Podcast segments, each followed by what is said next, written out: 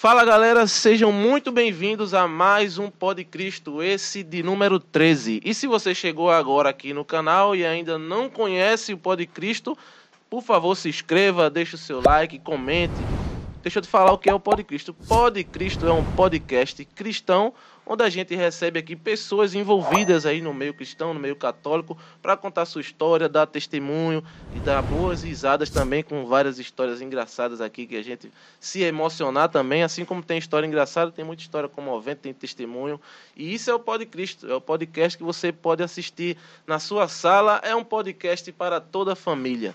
Hoje eu tenho a presença do meu irmão aqui, Jeff, na técnica. Boa noite, irmão. Boa noite, Stallone. Boa noite, Pode Cristo. A paz de Cristo esteja com todos vocês que vão assistir esse Pode Cristo futuramente e a todos que possam chegar a muito, muito, muito, muito longe. Essas ondas de rádio, essas ondas de TV, porque aqui realmente é o verdadeiro Pode Cristo católico. Amém.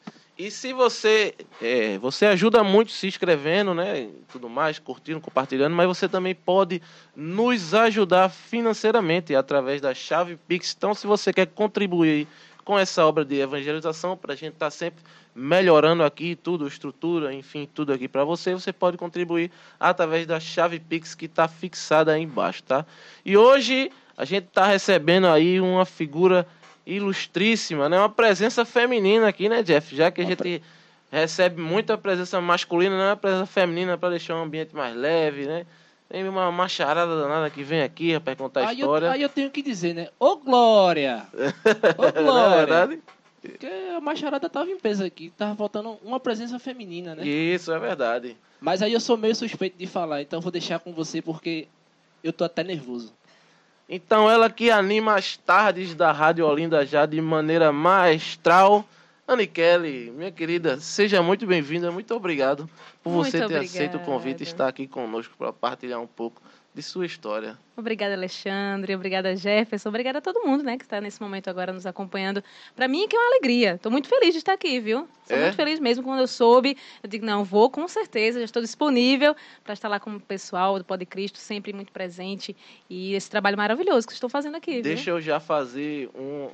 Que a Anne Kelly já soltou uma história engraçada aqui que antes da gente começar.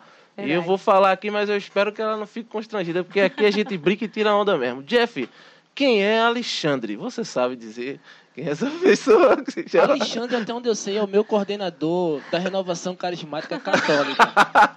É, eu conheço. Ei, mano, conheço eu, também. Eu não ia deixar passar essa. Eu conheço, eu conheço é o apresentador aqui, Stallone. Stallone. Stallone, Stallone, Stallone. Essa agora foi pra Que maravilha. Você já vê como é que vai ser esse programa, que vai ser maravilhoso. É. Uma maravilha. Boa. Mas você sabe que isso foi tô... proposital, né? É, claro foi. que foi. É, mas, claro é, foi. mas foi. Pô, pra que Tudo foi? planejado. Ela, pô, revelou eu mando, eu mando aqui, um acabou de revelar. Alexandre, viu? Alexandre, é. aquele abraço, viu? Também amanhã, conheço o Alexandre, maravilhoso. Amanhã estamos juntos aí na missa. Boa. que maravilha, mas é uma alegria realmente estar aqui com vocês. Que bom, Aninho. Vamos falar um pouco da tua história, né, para que as pessoas possam conhecer quem ainda não conhece, né? Anne Kelly, como é que começou a tua caminhada, Anne? Vamos falar, voltar um pouquinho lá atrás. Fala pra gente aí como é que foi. Rapaz, a gente tem quanto tempo mesmo? Porque a história é longa, viu? Fale, mano. Não, não se preocupe. Aqui é o Kairos, riqueza, aqui não tem eu tempo, Eu gosto da não. riqueza de detalhes, então o negócio vai longe, viu? Mas olha, é, eu sou, quando ele tá falando na lei da presença feminina, eu não escondo idade, viu? Tenho orgulho de dizer que eu tenho 33 anos, então Boa. eu vou fazer aí essa retrospectiva um pouquinho da minha caminhada. O que for vindo na minha mente, eu vou contando para vocês. Tá eu acredito que Ótimo. o que vem na mente é o que está no coração. Uhum. Né? Certamente, quando a gente se lembra de alguma coisa, é porque ficou ali. Ficou. Né? O, que, o que não ficou, a gente esquece. Né? É. Né? Vai embora, vai embora. E eu digo isso com muito orgulho porque eu tenho a ideia de Cristo, né? Então Olha eu fico aí. feliz, eu posso me gabar com isso. Mas a minha caminhada, não é sempre, eu sou daqui, sou de Recife, né, uhum. de Pernambuco única de casa que é de Recife, né? Porque todos são do interior. Quantos irmãos? Tem uma irmã somente, ah, uma irmã mais velha, eu sou caçulinha, uhum. sou a caçula. Meus pais são de pesqueira, né? E minha irmã também. Até uma cachorra que eu tive também era de pesqueira. Todo mundo era de pesqueira. Somente já eu daqui de Recife. Bichinha, já, já, já, Ela oh, foi em 2013. Tão rápido, né, pai? 2013 ela foi embora. Né? Passou 13 anos comigo. É, né? é, normalmente é o que dura mesmo. É o que dura. 15, que é. bom que eu fiquei consolada agora, porque realmente não foi na hora certa. Então. É.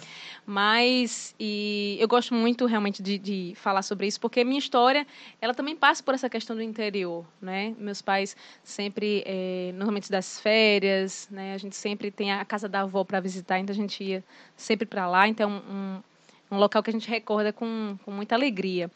Mas a minha caminhada sempre foi assim, de igreja, né? Quando eu falo de minha caminhada, minha vida sempre está relacionada à igreja. Que maravilha. Né? Sempre está relacionada à igreja. Né? Os Meus pais, pais já, já eram, é? já eram muito já são eram muito católicos né sempre me colocando no- nos caminhos de Deus mas aí eu já me lembro de, de uma história agora que é um pouco engraçada realmente também porque eu passei por vários lugares é interessante isso Ah. mas eu passei de uma forma assim não que eu planejasse mas as coisas foram acontecendo e aí você vai percebendo, quando eu vou colocando algumas coisas da minha vida, que tudo, as coisas vão acontecendo realmente de uma forma muito natural. Né? A gente não planeja muita coisa. Quando planeja, às vezes dá errado. É verdade. A é. gente vai deixando muito naturalmente. Então, desde pequena, é, estudando... Eu, eu moro no condomínio desde que eu nasci. Certo? Ah, é? desde que eu nasci, No moro mesmo no lugar? mesmo lugar. Onde é? Nunca me mudei. Conjunto João Paulo II. Famoso Inocop. Não sei se vocês conhecem. Se o Jefferson conhece. O Jefferson No- conhece, tá ali balançando a cabeça. Inocop, famoso Inocop. E É fica na Avenida Bibiribe. Oh, Inclusive, que é, é Conjunto né? João Paulo II, porque foi na, na época que o Papa veio aqui, Hum, em Recife, em 1980, que aí foi construído esse condomínio.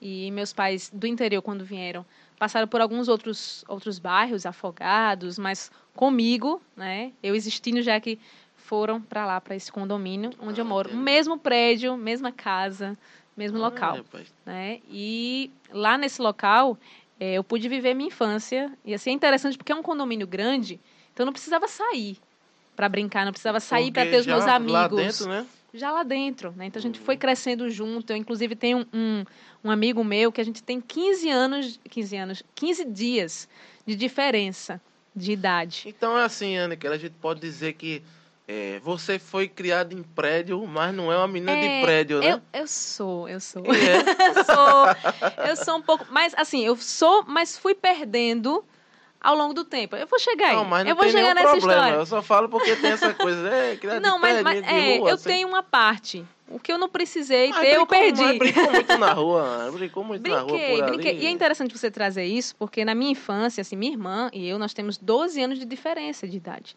Então, assim, a infância dela foi cuidar de mim. Mas eu, na minha infância, não brinquei com ela. Ela brincava comigo como se fosse uma boneca, né? Na, na É porque época dela de adolescente, já- mas já, já- saindo da Já tem uma adolescência. diferença muito grande. Tem uma diferença grande. E a gente já não tinha, então, essa proximidade de, ah, eu vou brincar agora com a minha irmã. A gente É, não tinha muito ela isso. tava em outra vibe. Tava em outra uma vibe, né? E é interessante você trazer essa questão da menina de rua, porque eu, na maioria das, das vezes, até hoje, eu tenho sempre muito mais amigos homens. Né? Você Eu falava ali da presença feminina. Na minha vida não tem muita presença feminina. tem também, obviamente. Mas questão de amizade sempre foi mais homens. É interessante isso. Por quê? Primeiro que a minha faixa etária, junto com a minha família, é primos. Né? A Ah, maioria tá. primos, primos, Tem primos, primos, também, primos, né? primos. Tenho as minhas primas também, né? Um beijo, Vanessa e Laiane, minhas queridas primas. Mas sempre, é, algumas, quem era mais nova, eram as primas de segundo grau. Né? Primeiro grau, sempre é todo mundo mais, mais velho, né? Eu sou a penúltima neta da minha avó. Então, daí você já tira né, a situação como era. E aí, dentro também do condomínio, a gente tinha mais meninos também. Né? As pessoas, esse menino que eu falei, ó, o Marquinhos, Marcos, né, que tem 15 dias só de diferença, a gente cresceu junto. Eu acho que a infância da gente, né, eu falo por mim, foi muito boa, né? É uma coisa que não acontece muito mais boa. É verdade. atualmente. A gente brincava na É rua, ia até tarde. Eu me lembro que eu brincava muito na rua e ficava o dia todo na rua. Vem pra cá, menino, sai da rua. Mas eu vivi isso Ah, dentro do, prédio. É, porque Eu como era vivi. muito grande, né, praticamente é. Eu vivi muito isso e, e vivi muito assim, brincando como se realmente estivesse na rua. Bola de gude, peão, Bola de pipa, gude, peão não muito, mas bola de gude, queimado, esconde, esconde. O tal- Tinha um É. tal de garrafão da minha época. garrafão. é. Garrafão, tinha, Maravilhoso, amigo. A gente É, fazia campeonato, campeonato, né, de, de, de tacobol na época, que era uma espécie de beisebol, mas era, era muito interessante. Do de beisebol dominó. de pobre. É, exatamente, era tacobol, era beisebol de pobre, é isso mesmo. Então eu fui crescendo assim na minha infância. E o colégio que eu estudava, e que eu estudei até meus 15 anos, para você ver que eu sou menina de prédio realmente, em alguns momentos eu sou atrás da- do meu condomínio. Atrás do condomínio. Ah, que bacana, bem pertinho. Não, você tem, você tem uma ideia, assim, de que... Se eu, é, realmente, eu digo isso é sério. Se eu deixasse, né, eu ia ser muito mais... Eu ia ser muito mimada. Né? Se eu deixasse que minha mãe fizesse realmente tudo que ela queria comigo, e até hoje quer, eu seria muito mimada. Porque, para você ter uma ideia, eu saía da minha, do meu prédio, porque, assim, o condomínio é grande, a gente tira, acho que um, um quilômetro, mais ou menos, até o colégio. Mas meu pai ia me levar. To, todos os dias, era. todos Isso, os dias. a- me até levando. nos 15 anos também. Não, até os 15 anos não, mas acho. quando? Até Então, parou quando é ótimo. Até, acho que até, até as- a, quarta série, eu acho. Mas a tu gente era ia... daquela que tinha vergonha? Não, pai, não, né? tinha não. Porque tinha tem, não. tem isso, né? Às vezes chega numa fase, tá adolescentezinho e tem vergonha. Não, né? mas vai chegar um momento que eu vou ter vergonha, que não chegou ainda. Não, Ah, não cheguei lá. Aí não cheguei lá. Mas é porque meu pai também saía no mesmo horário, então eu pegava carona. A justificativa Sim. era essa, é, vamos dizer que era esse. Né? Então, assim, a minha vida toda eu passei é, uma boa parte ali no condomínio, ia para o colégio, né, e voltava. Então, estava naquele mesmo ambiente, naquele mesmo né, quadrante ali o tempo inteiro. Né? Mas aí tinha essas amizades ali dentro, também no colégio sempre fui muito, assim, sem querer me gabar, mas sempre fui. Eu não fui nerd, não. Não fui nerd, mas eu sempre fui aquela que gostava de tirar uma notinha boa. Sentava ali do meio Sentava pra na frente, na primeiro frente. porque eu não enxergava, a primeira coisa era essa, então eu não enxergava, tem que sentar na frente. Mas eu sempre gostei de estudar, né? Isso era, era muito certo comigo. Em Mas, Em, algum momento, é, Anne, desse, desse, desse. sim, Tu se perdeu, eu digo assim, se perdeu no, no sentido de, de se envolveu com a galera da bagunça um pouquinho. Olha, depois, porque quando eu cheguei nos 15 anos, eu saí deste quadrante, né? Momento de saída, momento de pegar um ônibus e ir para o colégio. Oh, né? Nunca tinha acontecido isso até o momento. Porque mudou para um colégio mais longe. Mudei para o colégio de centro, aqui eu estudei no Nóbrega. Porque né? foi o que? O ensino médio foi fazer Ensino um médio. mais. Ensino médio, exato. né? Ah, Graças a Deus, né? dar uma base. Graças a Deus, pra, é. né? Pra, Sei. pra viver uma nova experiência Ah. também. E minha irmã tinha feito esse trajeto também. Também que acompanhei né, essa, essa questão. Aí Inclusive foi no mesmo colégio. Desandou, foi? Não, não desandei. Não. Interessante, eu nunca desandei, eu posso dizer isso.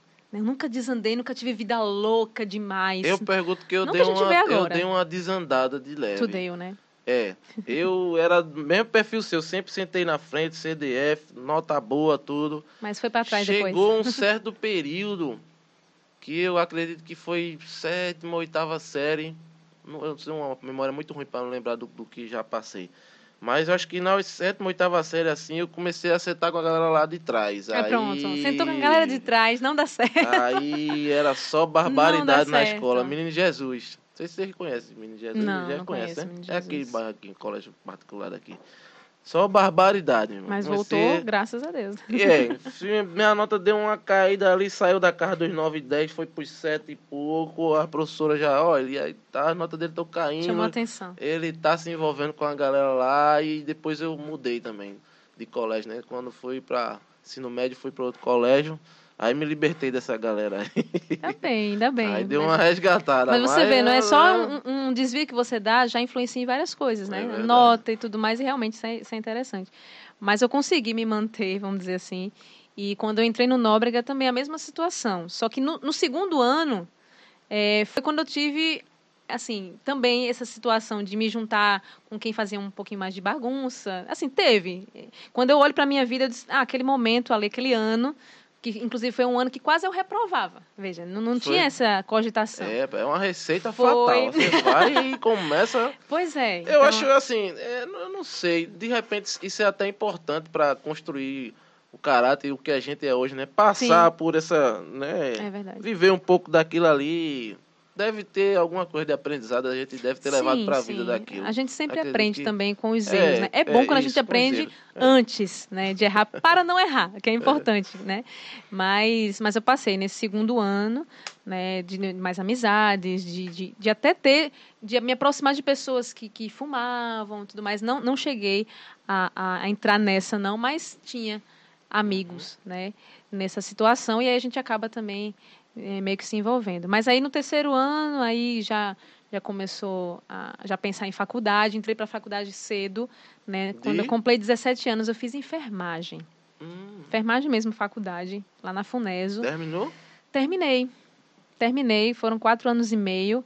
E agora é interessante, quando eu terminei, eu já não queria mais. né? Foi mesmo? Eu não queria mais. Desgostou. Desgostei. Tu chegou a trabalhar, então? Cheguei a estagiar. Estagiei em todos os hospitais aqui da região metropolitana, menos o Otávio de Freitas. Acho que só. Mas todos eu passei, né? Dos mais antigos. Né? Os novos agora não, mas os mais Quanto antigos. tempo que tem que estagiar? Eu estagiei desde o quarto período, nós tínhamos nove, né? Nove períodos. Porque tem, deve ter uma carga horária. De, Tem a carga horária e era um estágio. estágio obrigatório, então eu não trabalhei com isso.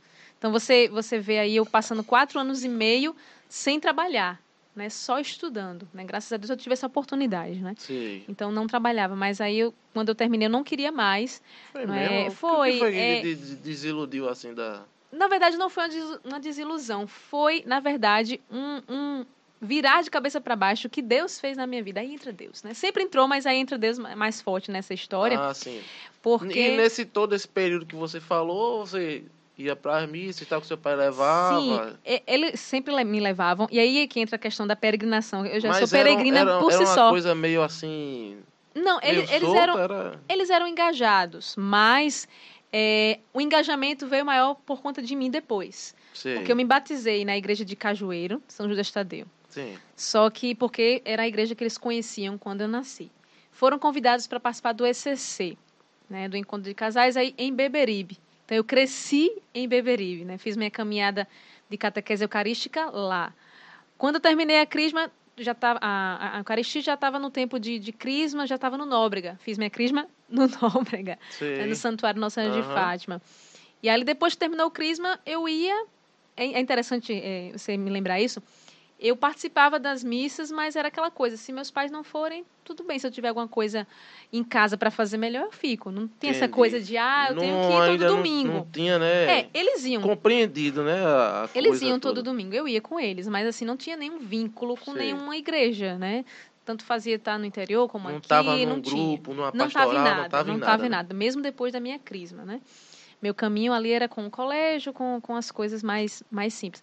E aí, quando eh, eu sou convidada por este amigo, de 15 anos de diferença, que tinha feito uma caminhada na, na igreja protestante. Vê que interessante. Ele tinha Ah. feito um encontro lá, mas depois ele viu que não era ali o lugar dele, saiu e foi para o Espinheiro. Lá ele fez um encontro, né, que era chamada Jornada, era não, ainda tem esse encontro, 15 anos já, Jornada da Juventude. Era uma espécie de EJC. Espinheiro é o que? Uma igreja lá no Espinheiro? Na Igreja do Espinheiro, paróquia do Coração Eucarístico de Jesus, Ah, tá. lá no Uma Espinheiro. lá E tinham essa, esse momento de jornada que é Ah. o estilo EJC. E ele me convidou, ele disse, "Ah, vamos participar? Ele já estava lá servindo como uma coroinha e tudo mais. E eu digo, vou. Né? Recebi o chamado, fui. E ali, ali eu tive um encontro com Deus de verdade. Eu digo que Ah. ali foi o meu EJC de verdade foi. Isso tu já tinha terminado a faculdade, tudo já? Eu já tinha terminado a faculdade.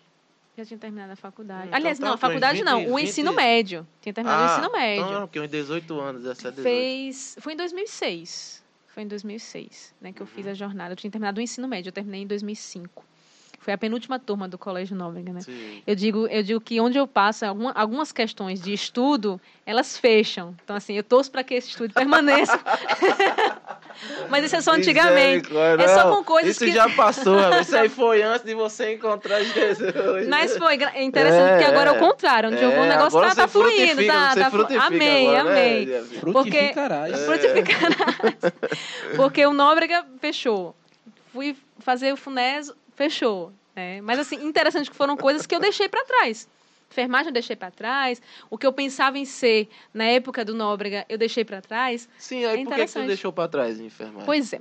Quando eu fiz esse encontro, Sim, né? aí vamos do encontro com- que vai chegar, tem a ver, né? tem a ver com Sabe, o vai encontro. chegar, Quando eu fiz o chegar. encontro, ali eu realmente eu senti a presença de Deus de uma forma diferente. A gente já sente antes, mas ali a gente identifica, né? Não, Cristo está aqui, Cristo está me chamando. Eu me sentia muito chamada a fazer algo mais. Tu, tu Só ir pra acredita, igreja não acredita muito que bom. esse foi o teu ponto-chave da tua caminhada? Muito, muito. Eu digo sempre que eu tenho vários pontos chaves. Aham. Eu não acredito que a gente tenha somente um. Lógico, tem alguns, algumas, algum divisor de águas maiores do que outros. Mas na vida a gente sempre está É tendo. tem São fases. que muda a direção mesmo, É, né? mas são fases. Pronto, tem o divisor de águas que muda de direção. Mas tem alguns momentos que marcam e marcam para ficar, Aham. sabe? Que, vai que fazem Sim, parte sim. do processo, mas que marcam também. E esse foi não um divisor de águas, mas um processo muito importante. E ali eu me senti chamada a fazer algo mais. Não, tá, tá faltando alguma coisa. E no meu coração, eu rezando, né? Inclusive, foi um dos momentos que eu tive a experiência com Jesus eucarístico. Veja, já tinha feito eucaristia, tinha feito catequese há muito tempo. Mas Mas era diferente. confessava, não comungava, não ia para as missas É, não, eu comungava, homem, comungava, eu comungava. Mas assim, não tinha, não tinha esse vínculo, não tinha essa experiência. E aí me vinha no coração, você precisa ir para a igreja onde você foi batizado. Me vinha martelando isso na minha cabeça. Até então eu Entendi. que era Deus, não, mas era o meu pensamento. E eu, qual é a minha paróquia? Qual é a minha igreja onde eu fui batizada? Eu fui pesquisar. né? Comecei a pesquisar e soube, descobri que era em Cajueiro, voltei para Cajueiro. E eu sempre fui muito determinada, assim, se, se me vem ao coração, se eu tenho confirmação daquilo, eu vou até o fim.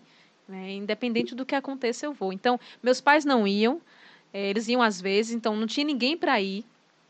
É interessante que muita, muita da caminhada eu fiz sozinha, sabe? Assim, tipo, não, não, não tinha ninguém junto comigo. Mas aí eu Entendi. vou, então eu vou, entrei lá, eu mesmo perguntei o que é que tinha de grupo. Mas e esse teu amigo que te chamou?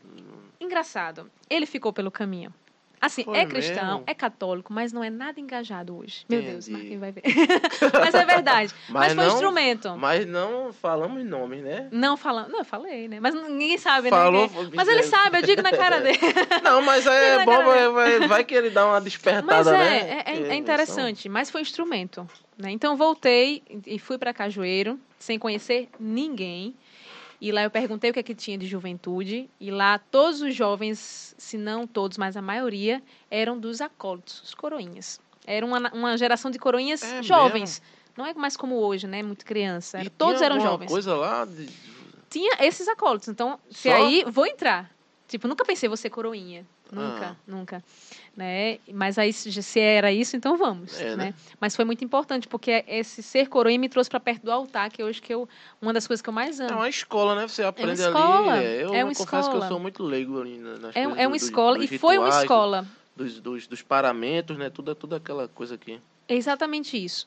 Eu entrar para este grupo me despertou o desejo de conhecer a igreja que eu não tinha. Né? E o meu coordenador na época, o Anderson, ele assim colocava as coisas de uma forma muito minuciosa. Eu sempre fui muito de perguntar o porquê das coisas, até hoje. Pergunto muito porquê, então me perguntava, né, dos nomes, o porquê daquilo, o porquê disso.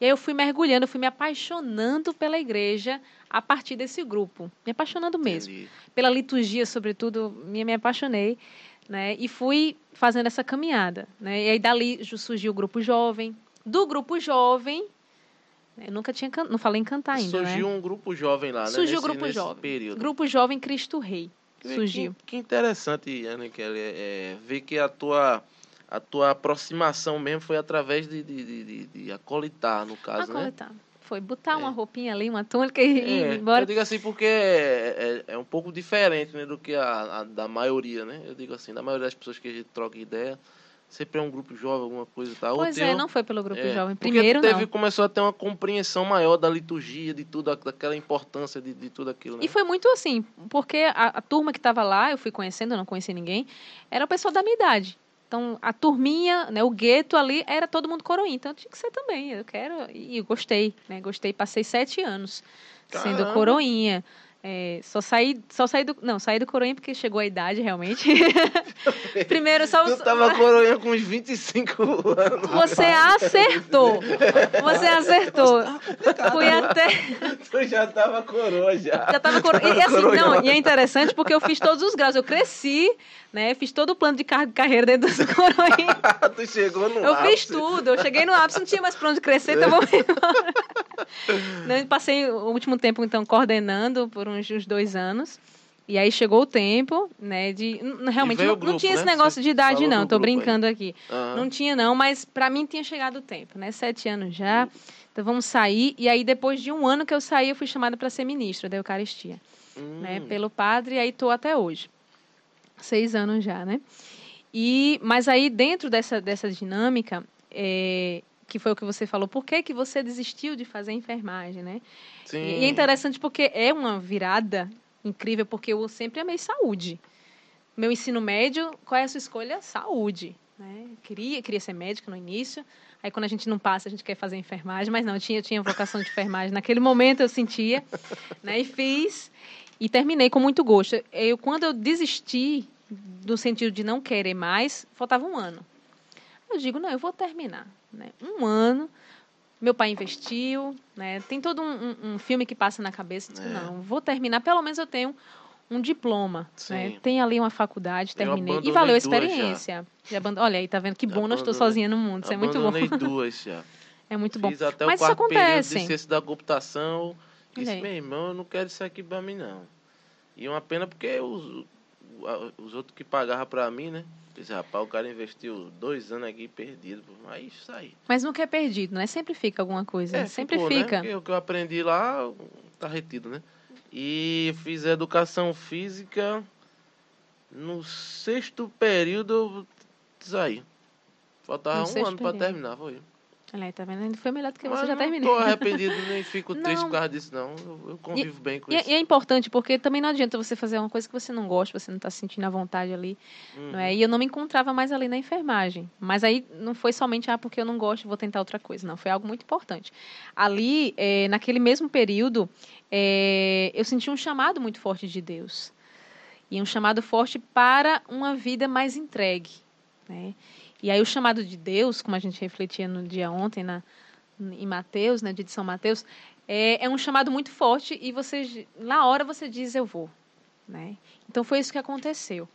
É, quando eu- isso foi eu tinha 20 anos e aí eu senti muito forte que Deus queria algo mais. É interessante que é tão forte isso que eu já fui tirando várias coisas da minha vida. Foi automático. Várias coisas já não queria mais Sei. né? Foi realmente um, tem gente que diz assim: "Ah, ninguém muda de um dia para a noite". Realmente não muda, totalmente não. Mas algumas coisas já vão acontecendo sim, ao longo do processo. E aí eu vejo minha vida hoje, eu vi que eu posso contemplar que começou ali também, naquele momento, Aham. né? E aí foi quando eu não quis mais enfermagem, eu fui buscando ali a minha vocação e fui fui atrás desse, nesse sentido. E aí nessa busca pela minha vocação foi quando eu fui parar em um dos lugares, né? Fui parar em vários lugares, mas um deles foi a Cúria, né? Que é onde eu trabalho também hoje. Eu trabalho na arquidiocese com, com o bispo, Ah, né? E eu me passei a me envolver com, com o pessoal da juventude, também aqui da arquidiocese. E vivi uma, uma das experiências muito fortes, que também foram muito importantes para a minha vocação, que é a tal da Jornada Mundial da Juventude. Olha, eu, eu sempre digo, Jornada Tu Mundial da foi? Juventude. Fui. E foi onde eu lhe conheci, viu? Não foi na jornada, não. Mas foi por causa de. Por Foi? causa da jornada. É, porque eu fazia Acho parte. que tu foi pro Rio, no Eu caso. fui. Eu fui Que pro massa. Rio. Eu fui. Vamos falar depois um pouco disso, né? Ah, não. jo- jornada é muito importante na minha vida. Muito Então, importante. Vamos você vai falar, saber vamos- por quê. Vamos falar, vamos chegar lá. Vamos chegar vamos lá. lá, vamos embora. Continue. E aí, quando eu fui, eh, me encontrei com esses jovens né, que queriam ir, eu fui convidada na época do Bote Fé aqui em Recife, que veio a cruz missionária, né? A sim, cruz lá peregrina, no, o Bote Fé, Zero, sim. né? O Bote Fé, e aí a gente participou ali sendo voluntária. E aí teve uma pós-reunião, e aí em tudo a gente vê o dedo de Deus, né? Uma pós-reunião, e eu já participava, o padre da minha paróquia na época era Padre Maurício, ele já me colocava, é interessante, ele já identificava em mim um desejo diferente pela parte eclesial. Né? Eu já entendi o que era paróquia, eu já entendia algumas coisas, documentos de igreja, já entendia essas Sei. coisas. E ele começou a me colocar para as reuniões de assembleia arquidiocesana que tem aqui todo ano. E sempre vão representantes das paróquias. Então Sim. ele já me colocava ali como representante, vai tu, vai tu. Sei. E aí, por causa disso, em uma reunião com os jovens, disseram: olha, a gente vai abrir uma casa lá na arquidiocese e vai precisar de X pessoas para trabalhar lá. Agora tem que ser alguém que entenda e tal, tudo mais. Aí apontaram-se os dedos para mim, né? Então eu fui. E eu me lembro, eu me recordo muito disso agora. Isso, essa reunião foi no Santuário de Fátima. Mas tu foi assim, de boa, tu queria ir Eu mesmo? não tinha, eu já tinha terminado a faculdade, Ah, Estava loucamente buscando algo para minha vida que desse sentido e sem dinheiro. Né? Veja, eu fiz o estágio quatro anos e meio, né? quase quatro anos e meio, mas não tinha nenhuma experiência carteira assinada ainda. Né? Porque Ah, eu tá, sempre porque tu inteiro estudando, Saiu, estudando. trabalhou, nada, Saí né? e nada de trabalhar, né? Eu já não queria enfermagem e estava nessa busca, graças a Deus, é, é, meus pais conseguiam E ali tu- me manter. tinha pressão em casa? Mas não, não tinham porque eles viram que aconteceu um processo, todo esse processo comigo. Eles isso- acompanharam isso também. Era muito importante ter os Eles pais serem, serem Muito, católicos, né? Porque aí muito. eles entendiam, né? No começo não entenderam muito, não. Mas, é, confesso. Mas assim, não entenderam no sentido do zelo. Mas eu né? acho que se que não que fosse, fazer? a pressão teria sido muito grande, eu acho. Então. Com certeza, com É. certeza. E não foi nada assim para deixar e, e não ser ninguém na vida. Eu não estava ali procurando justamente ser alguém na vida. Só que eu não sabia quem é que eu queria ser. Então eu estava naquela busca. Mas aí, por que, que a jornada é tão importante? Ali foi, e eles me escolheram para participar lá, e eu fiquei, eram sete pessoas participando, trabalhando lá na Cúria. E aí foram diminuindo cinco, quatro, três, ficaram duas pessoas, eu e Beatriz. Mas o na serviço época, diminuía também, mano? O serviço aumentava. Diminuía as pessoas, mas o serviço é. o serviço sempre aumentava. E aí, naquele momento, disseram: olha, du- de duas pessoas, uma vai fazer um evento que tinha aqui, é, que por causa da Semana Missionária, né, quando a gente ia acolher os peregrinos aqui, a pré-jornada, e outra vai ficar na secretaria. Né? Aí entra a minha profissão secretária. Nada a ver com enfermagem, né? Mas profissão secretária, que eu, depois do tempo, eu fui percebendo como eu amava essa questão de escritório, de atendimento. Se descobriu. Eu né? gostava disso, mas sabe por quê? Quando eu ia para consulta com minha mãe, eu ficava de olho naquela recepcionista, me via um negócio diferente. É, é interessante. É Negócio de atender interessante. telefone, de atender, de bem atender, de estar servindo ali. Eu gostava daquilo. Tanto que hoje, até hoje, eu gosto muito de entrar em livraria. Eu sou apaixonada por aquelas coisinhas de, de escritório, de canetinha, de, de coisinha que você bota no biro. Eu sou apaixonada por isso. né? E ali eu me vi na- numa secretaria, né? ajudando e ao mesmo tempo também com essa questão pastoral, que é para mim o mais importante. E ali, na, na que ficasse na secretaria, ganharia uma passagem para a Jornada Mundial da Juventude. Ah, Então eu fiz essa, essa, esse processo e participei da jornada. Na jornada, né, nessa minha busca, o que é que eu quero da minha vida, foi ali na jornada que eu me encontrei. Né, quando eu vi aquele monte de jovens, e eu vivi a jornada de uma forma de verdade. Porque tem gente que diz, ah, eu fui para a jornada, eu curti. Quando eu conto tudo que eu vi, que não dá tempo aqui, eu sei disso.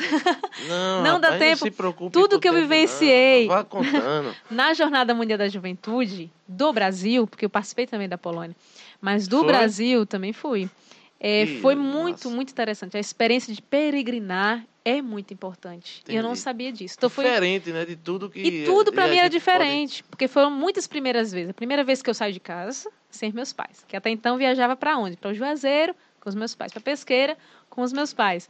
Então ali eu me vi com 25 anos viajando sozinha pela primeira vez. Pela primeira vez no avião, que é algo que eu amo, né? Fiquei bestinha com tudo aquilo. Primeira vez saindo do Nordeste, primeira vez indo, né, para um lugar que eu sempre sonhei para ir, Aparecida. Então assim, foram muitas primeiras vezes. Primeira vez vendo o Papa, né? Então, dentro daquela daquela dessa experiência que eu fiz com Deus, aí eu destaco algumas. Uma delas foi em Aparecida. É, quando eu cheguei em Aparecida, que foi algo totalmente inusitado. Porque quando eu via é, jornada, soube que o Papa ia para lá, eu disse, não, Aparecida, eu tenho que ir Aparecida. Né? E, e eu, Mas tu foi, desculpa só interromper, tu foi também a trabalho? eu fui, foi como um bônus que deram pelo meu trabalho durante o Bote Fé. Ah, entendi. Então Entende? realmente tu foi pra, pra curtir mesmo a jornada Fui lá. para né? curtir a jornada. Graças a Deus tive que essa bom, porque aí tu experiência. pode se, pode se voltar totalmente a Isso. só Isso. receber, né? Só Digamos entender assim. o que era, porque assim, eu já me Isso. apaixonei por jornadas há um tempo antes, que eu me apaixonei pela música da jornada de Sydney. A música da- do tema daquela jornada Ah. me chamou a atenção e a, a partir dali eu queria viver aquilo. Mas assim, para mim era utópico, né? Mas quando eu soube que ia ser no Brasil, eu digo, olha aí, é possível. Agora dá. É possível. E realmente foi. E aí eu destaco aqui, é, quando a gente coloca alguma coisa no coração, olha, se você realmente confiar naquilo, pelo menos comigo, olha, acontece. Acontece, é impressionante. Porque dentro da jornada, tudo aquilo que eu imaginei foi muito melhor. Mas aconteceu aquilo que eu imaginava. Então, assim, eu queria muito ir para Aparecida. E aí o padre, o padre Gimerson na época, você conheceu o padre Gimerson? Conheci, né? né, Conheci. né, conheci. Conheci. De onde foi, Jeff, que eu conheci? Conhecemos. Conheci de onde eu te conheço. Agora eu vou, vou escrachar aqui. Do Botifé? Sim. Porque Eu Bote conheci, Fé, pô, não, o nome não é Conheceu. estranho, não, é porque minha Conheceu. memória Padre é Gimerson terrível, Silva conheceu velho. porque o Arcângelos, vocês tocavam, vocês eram muito parceiros nossos. Na questão do Bote Fé, de fazendo shows da pré-jornada. Mas talvez eu não tava não aí na banda não. Essa Tu não época eu tava? tava na banda? Você não tava na banda Tava ainda. não, pô, Mas, mas, mas você não entrou no Arcângelo? Você não Entrei, faz parte? mas eu entrei em 2013, foi, Jeff? 2013. É o ano da jornada. Conta a jornada. O ano da jornada. Foi, foi. Que a gente fez o show com o Diego Fernandes. Exato. Lá na quadra. Que deu aquela multidão de tá, gente, meu amigo. foi, é. Então é isso. Então foi isso, né? Não, interessante, ali é engraçado. A gente, a gente na foi massa. É porque foi aquele bote fé. É porque eu tô com o bote fé do Marco Zero na Não, foi o cabeça. pós. Foi Foi o pós pós, bote fé. foi o É, pós-bote porque aquele fé. também Diego veio e o João Sim. fez lá para lá. Que Rosa até, de Saron. Que até eu toquei também, toquei alfaia. Tu tá em todas, Jeff. Tu Tá em todo todas. lugar, é. Mas aí e é- Ah, é, sim, interessante que na isso é Padre secretaria. Gimerson, é é. A gente É. escutava o CD de vocês todos os dias. Todos os Ai, dias. O CD dos Ar... Do Arcângelos, do Iavé, que veio pra cá também no outro Bote Fé de irmã. Que chegou em agosto, né? É, julho para agosto, que eu fui contratada. Esqueci dessa tal de missão jovem na Amazônia, mas viram meu nome lá selecionado. Dentre das duas mil inscrições, 72 pessoas iriam para essa missão e meu nome estava lá. Eita, tu já tinha tava esquecido lá, já. Já tinha esquecido. Inclusive, estava Ana Kelly. Eu digo, não sou eu. Mas eu dizia, não, não sou eu, não sou eu, não sou eu. Passei na seleção, né? Fui convocada para ir. Eu e mais uma outra pessoa, o Vitor Mendes, da comunidade Lumen, os únicos aqui da Arquidiocese, para passar 15 dias lá na Amazônia. Ah, do Brasil todo, é? Do Brasil todo. Tivemos jovens de todos os estados, todos os estados. Daqui foi só tu e o. E- é, Eu e Vitor daqui e tinha também o Diego de Caruaru. Então fomos nós três. A de Pernambuco de, de tinha Pernambuco três. tinham três. Tinham três. Então Caramba. fomos, passamos lá. Experiência única. Quantos dias, quantos dias lá? 15 dias. Que massa. 15 né? dias. Imagina você indo pra Amazônia. Tinha hora que eu não acreditava. Um, um assim, um choque de cultura, né? Demais. Você conhecer. de clima, tudo. de tudo, de tudo, de tudo. A minha diocese, cada um de- se dividia os grupos em quatro dioceses. A minha foi Parintins. Terra Hum. de Parintins. Eu digo, nossa, terra do boi, aquela coisa toda, É. uma riqueza de cultura enorme. Enorme. e de missão, né? Porque assim, foi a minha primeira experiência missionária. Né? Diga, a gente chegava, tinha um roteiro, mas eu ficava assim, a gente vai fazer o quê? A gente é missionário, é a coisa mais linda. Você mãe faz o quê mesmo? o que é que faz um missionário? Isso, é, isso. Né? E aí a gente ia conhecendo né, a questão indígena, a gente ia visitando as casas, a gente ia fazendo experiência. Mas é, eu, inclusive, foi a minha única experiência até hoje de compor uma música e ficar. Porque assim, Olha vem aí. músicas na minha cabeça, mas elas vêm, eu entrego para Deus e ele toma conta, porque eu não vejo mais. Oxe, Não vejo... É, eu tenho e isso. Essa música vai pra onde? Eu tenho isso, eu tenho isso. Eu, eu, eu, eu entrego pra componho. Deus e não vejo mais. Tem algumas pessoas que dizem, Mas, irmão, vamos escrever isso aí no papel. Eu tenho que parar para escrever as coisas. Nem que for no borrão. É, Nem que seja num manda um borrão. áudio pra mim, É olha, verdade, é verdade. Bota uma melodia. Bota uma melodia Não, aí. já vem com melodia, você não tem ideia. Pronto, já vem com melodia as ainda. minhas músicas, Brasil. Então, então já vem pronta. já vem pronta, eu tô ali em qualquer lugar, Tu vem. toca algum instrumento? Não, não toco. Eu tenho, eu já tive três teclados, mas Mesmo nunca de decoração, era? nunca decolou esse negócio de decoração, meu pai dizia isso. Nunca decolou. Nunca decolou. Meu primo, Mas né, há sempre há tempo, né? tinha. Pois é, há sempre há tempo e não há tempo, é por isso que eu não consigo. Ah, tá. entendeu? Não dá tempo, né? Não dá tempo. Mas, é, e aí eu compus realmente a- o hino, ficou o hino da, da, da JMJ, da JMJ, olha, da missão, não cheguei ainda nesse nível, não. da missão jovem, e mas é, eu digo para você que eu me lembrei da música porque na música fala disso, né, que eu encontrei Jesus como eu nunca tinha encontrado antes. Porque algumas pessoas dizem, ah, para ir para missão, para ser missionário tem que ir para a Amazônia. Não, não precisa ir para a Amazônia. Eu entendi isso quando eu cheguei lá. Né? Não precisa você vir para a Amazônia, você não precisa estar em lugares tão distantes, mas você precisa encontrar Jesus e ali talvez ser Jesus para quem ainda não Uhum. conhece. Não é? E isso eu vivenciei lá. A gente pensa que está indo para dar alguma coisa, né? a gente recebe, e eu recebi muito, nas alegrias e nas tristezas, que a gente passava por tristezas também. Veja, 15 Sim. dias com pessoas que você não conhece, Isso. então, aquela coisa de, de, de se de viver em comunhão, de viver ali a fraternidade com o outro, é uma questão E difícil. como era assim a rotina de vocês lá? A gente sempre de manhã, Ah. primeiro a gente teve formação sobre a questão indígena. Né? A gente precisava, para ser missionário, a gente precisa saber aonde a gente está pisando. Né? Então a gente conheceu ali a realidade amazônica Não primeiro. ficou os 70 juntos, não, né? Ficou nos primeiros dois dias, justamente para Ah, essa foi? formação. Ah, Foi tá. com o Dom Eduardo, na época, que era o bispo nacional da juventude. Ficou com a gente, né? Padre Sávio. E uma equipe muito boa lá, é, irmã Inês. E aí a gente teve esse momento de formação e o envio. Né, lá na igreja Então de, de dois- Manaus. dois dias, né? Passamos dois dias em Manaus. Poxa, e dá pra trocar ideia, deu pra trocar ideia com Muito, e tinha um intercâmbio de É isso, cultura. né? Muito Até hoje eu tenho- todo. Eu tenho umas né? fotos da, da, da momento massa. cultural, a gente dançando o boi. Ah, meu filho, tem muita coisa. Dançando o boi. Tem vídeo disso aí na Tem internet? vídeo. Ana e Kelly Rapaz, não tem. Tem fotos. Tem- Tem, tem conteúdo interno. tem conteúdos internos. Né? Mas aí depois a gente, nós fomos pra, para as nossas dioceses. E nas dioceses, cada um também foi para uma paróquia. Também tinha mais essa divisão. Hum. Ao ponto de ficar somente quatro. Então nós Sim. ficamos em grupo de quatro. né? E ali a gente passou né, esses quase dez, mais de dez dias. Mas aí juntos. eram era os quatro aleatórios ou ficou os três daqui com o outro lá? Não. É, não, não, não me recordo, não, não foi sorteio, eu lembro disso. Mas a gente, num primeiro momento que chegamos na diocese, a gente, cada um foi falando o que é que fazia né, na sua diocese. Ah. Então a gente traz muito aquilo que a gente realmente fazia, o que, é a Sim. gente é, Sim. né? E quando a gente ia apresentando, aí foi vendo, não, isso aqui é bom aqui, isso se encaixa aqui, sabe? Eu me senti ali num- numa prateleira, disse, "Ah, você vem, o, o que é que eu sirvo, né? foi tomar água, foi que eu me pior. mato aqui com água aqui, menino. Tá Isso é água mesmo, deixa eu... Sim. né? E aí ali foram aproveitando aquilo que a gente tinha pra, para oferecer. Não é? E ali a gente viveu realmente, eh, a gente tinha uma rotina de visitação nas Sim, casas, rotina. também a gente tinha que fazer a pastoral. Então, assim, o padre apresentava, olha, tem isso aí.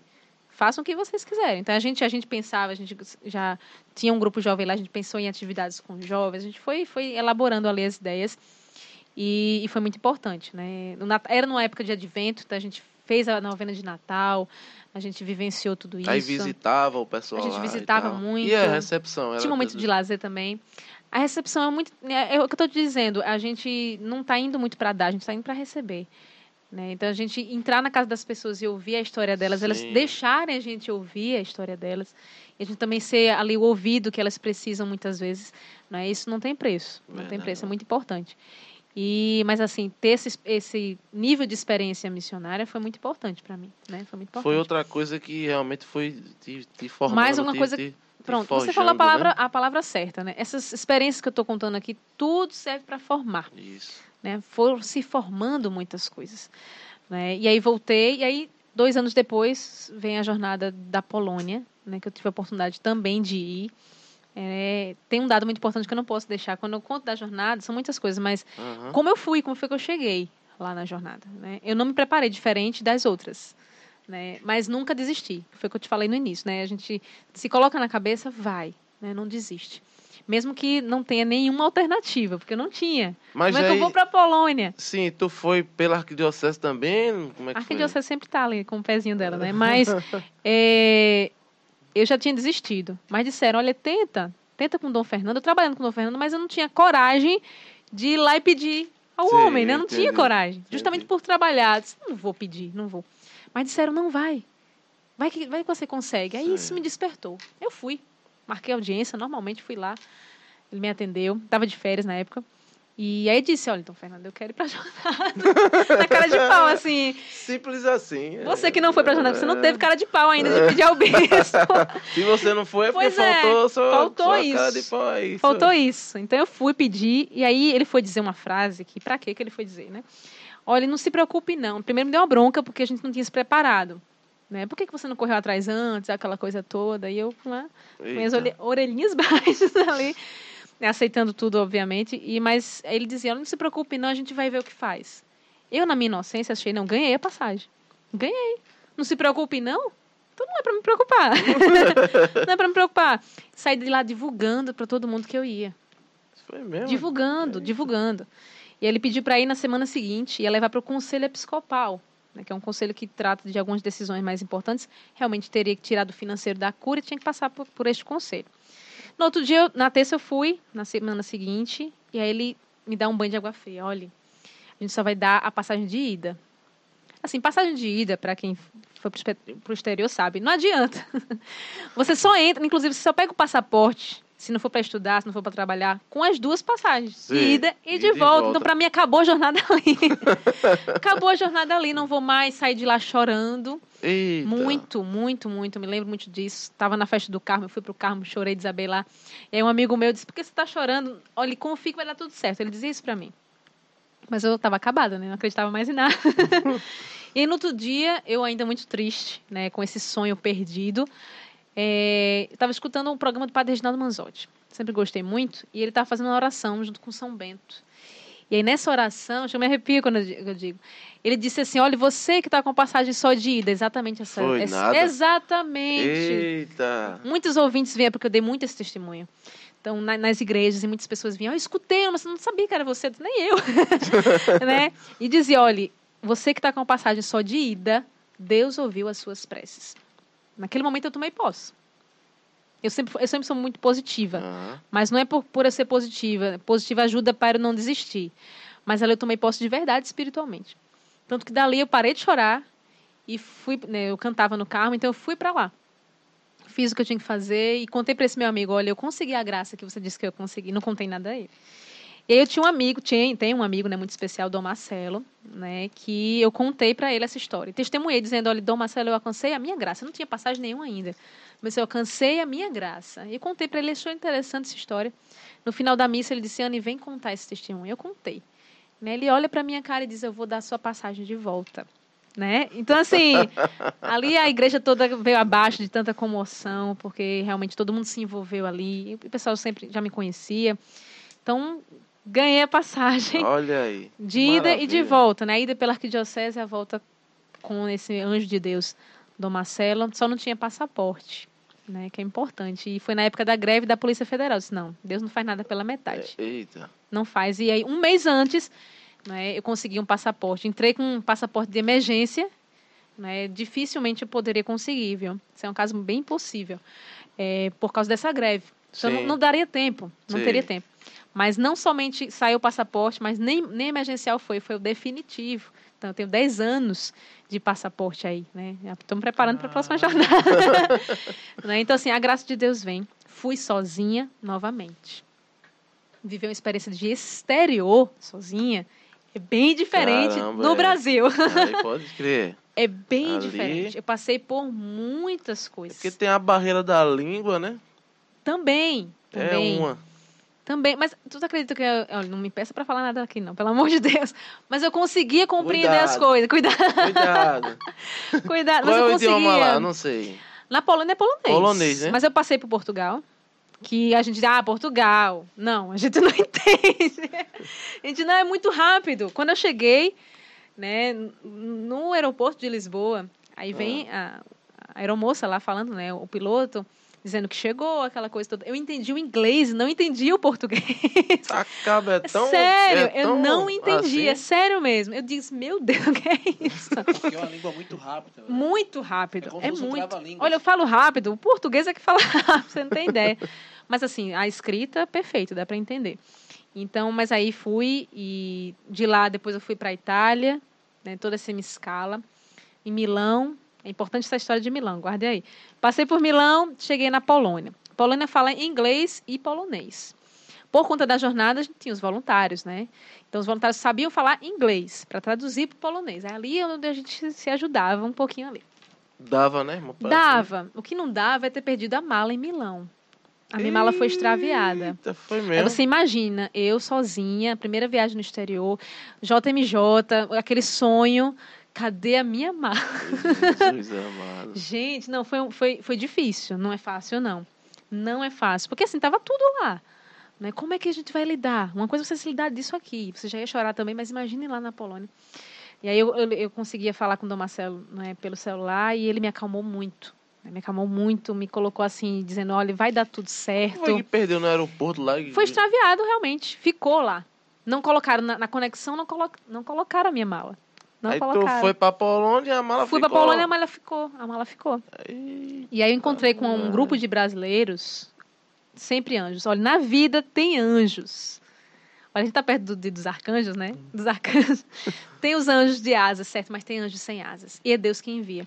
Então eu encontrei com esse grupo de brasileiros que também tinham sido pego por uma malha fina. Não foi a extraviação da- de mala, mas eles levaram um calote de uma companhia né, que tinha promovido tudo para eles, hotel e tudo mais, não tinha nada quando chegaram. Ei, foi só Me juntei a esse povo sofredor. Rapaz, que, que povo sofrido. Me juntei a eles e aí a gente, vamos fazer o quê? Vamos pra Vamos Varsóvia. aqui. Era em Varsóvia, né, que é a capital, pois é, que é a capital. E aí a gente, eu me lembro que a gente foi pro centro sem saber o que fazer.